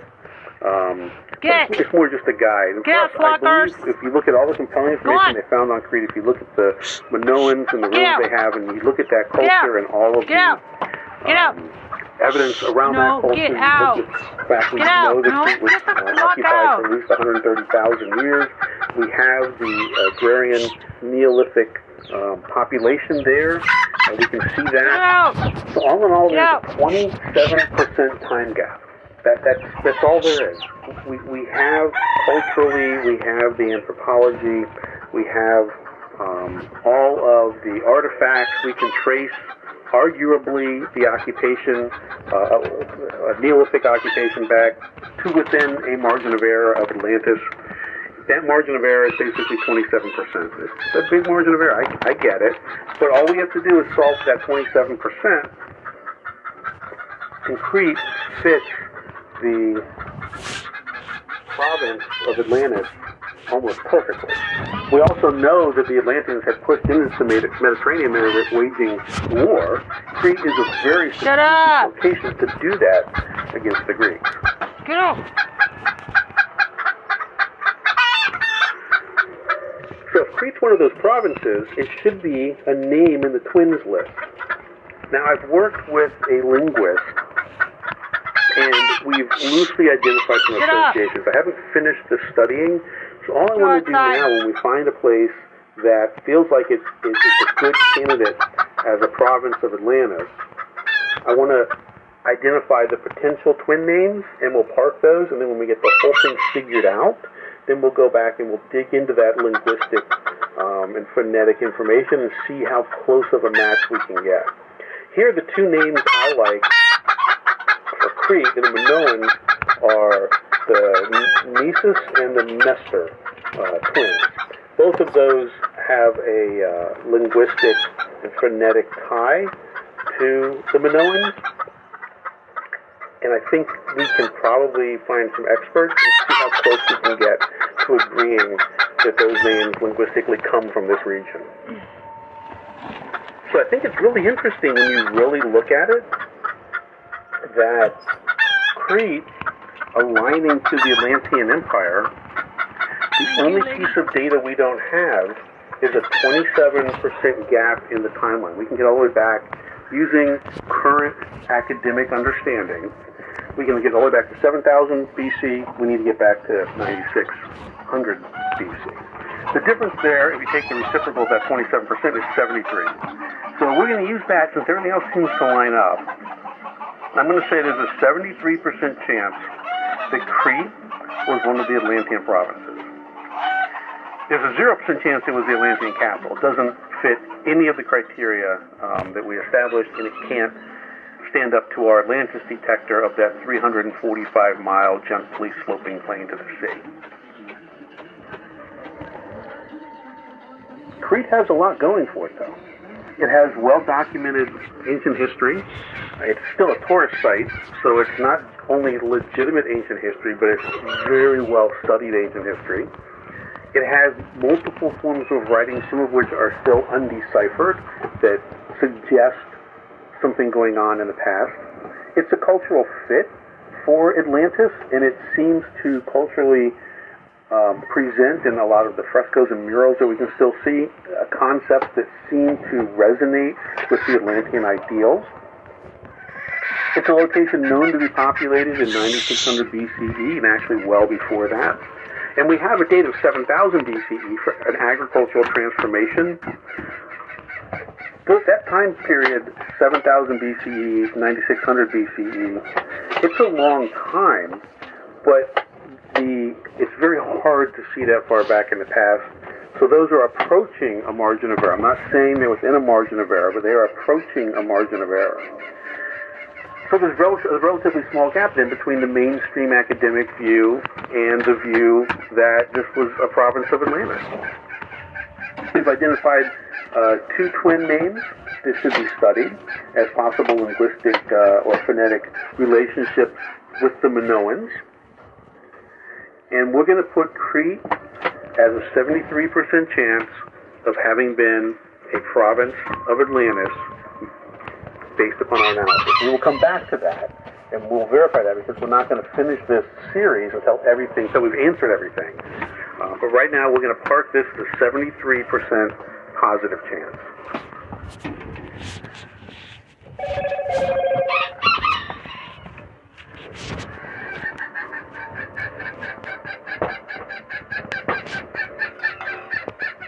Shut up, fucker! I know we've just gotten started on the location analysis, which is, of course, the interesting piece to this entire series. But in order to do this right, we have to have the context set. And some of the reactions I got to the first video suggested to me that I hadn't done a good enough job yet of explaining the methodology that we're following. I'm going to do that in this video. I'm currently also working on the Malta video, and that place is bonkers. Um, so it's taking me a little longer than I thought it would to get it all together. So from a methodology standpoint, we are working towards a grand unified theory of Atlantis. As I point out from the other videos, but I'll point out here, Atlantis is actually three things. This is very clear from the dialogue. It's a city, it's a continent, and it's a kingdom. In the look for Atlantis, we're often confronted with what we call the fool's choice. This goes along with Occam's razor. Occam's razor says that we want to push away all the noise and that the most simple answer, the most obvious answer, is probably the right answer. The fool's choice tells us that we don't want to find ourselves restricting our analysis, thinking that we have to make choices between A or B, when in fact we can also consider A and B, which is what we're doing, and that is clearly the foundational principle that's going to lead us to this grand unified theory of Atlantis. As I've said before, and I will continue to make the point, Atlantis is at least 10 places. We get this from the dialogue. So it's silly to think that the places that show signs of something going on in 9600 BC and show signs of an exotic culture, it's almost like because we are finding more than one of them, it's nullified our ability to correlate this, these findings, to the dialogues. We're going to use this map and we're going to methodically look at each of these places and make an assessment. We're going to decide if the place qualifies as a location that could be the capital city, and if not, we're going to see if it qualifies as a location that could be one of the Atlantean provinces. Once we've done that, we're going to look phonetically at the twins list to see if there's any hint or clue. Use the Perry map. I'll give you an example. In the very first video, we looked at two twin names, Mneseus and Mestor. Now, I don't want to jump ahead. I'm trying to be as methodical as I can. But that first one, M-N-E-S-E-U-S, phonetically is pronounced almost identical to K-N-O-S-S-O-S. Knossos. This is the name of the Minoan capital on Crete. Interesting. we're not to that analysis yet, but this is the types of things that we're breaking apart with this methodology so that we can organize the whole thing and build both a physical and a linguistic case. So that's our goal, and that's why we're using this worksheet. As we go through these videos, we, we will record our analysis, and by the time we're done, and by the time we come back and look at the areas that we've identified gaps in, this worksheet is going to paint the entire picture of our grand unified theory.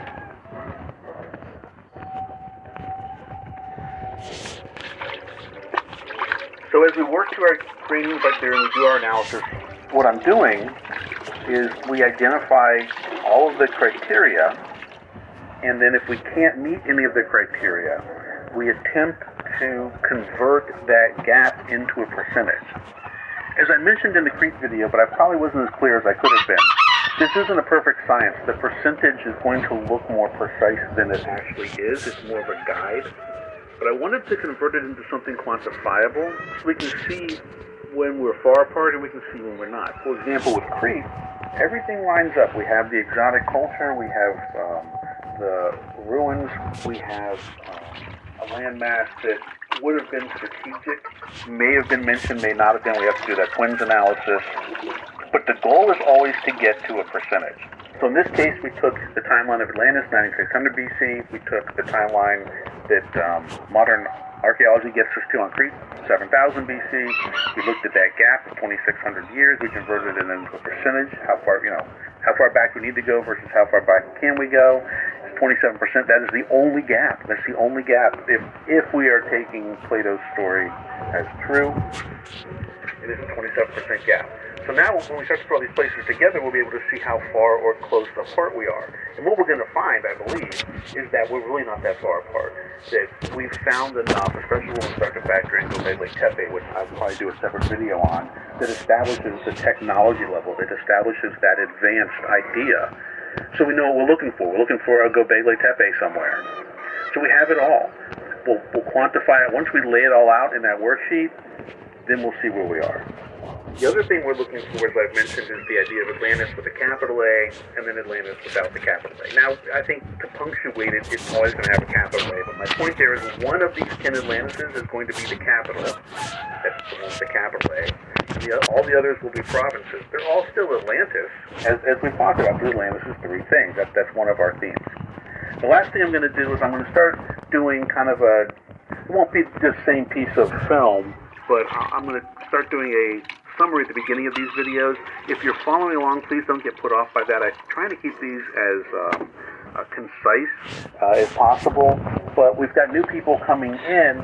For example, one of the comments I got on one of the other videos was what a shame it was that I didn't know what I was talking about because I'm not considering the dialogue. I clearly haven't read it. Well, of course, not only have, have we read it here together, but we have decomposed it. We've done a lot of work with it. But, but people don't know. They watch video number eight or nine. They don't go back and watch videos number one or two. So I'm going to start including that, that, that summary introduction, whatever you want to call it, just to keep people up to speed. It's probably the right thing to do. And I'm learning how to communicate this as much as I'm learning, just like you are, all this interesting things about Atlantis. So I'm working on Crete, as I said. That should be out by this weekend. Um, and uh, thank you for following along. Thank you for sticking with me. Ah! Fuck.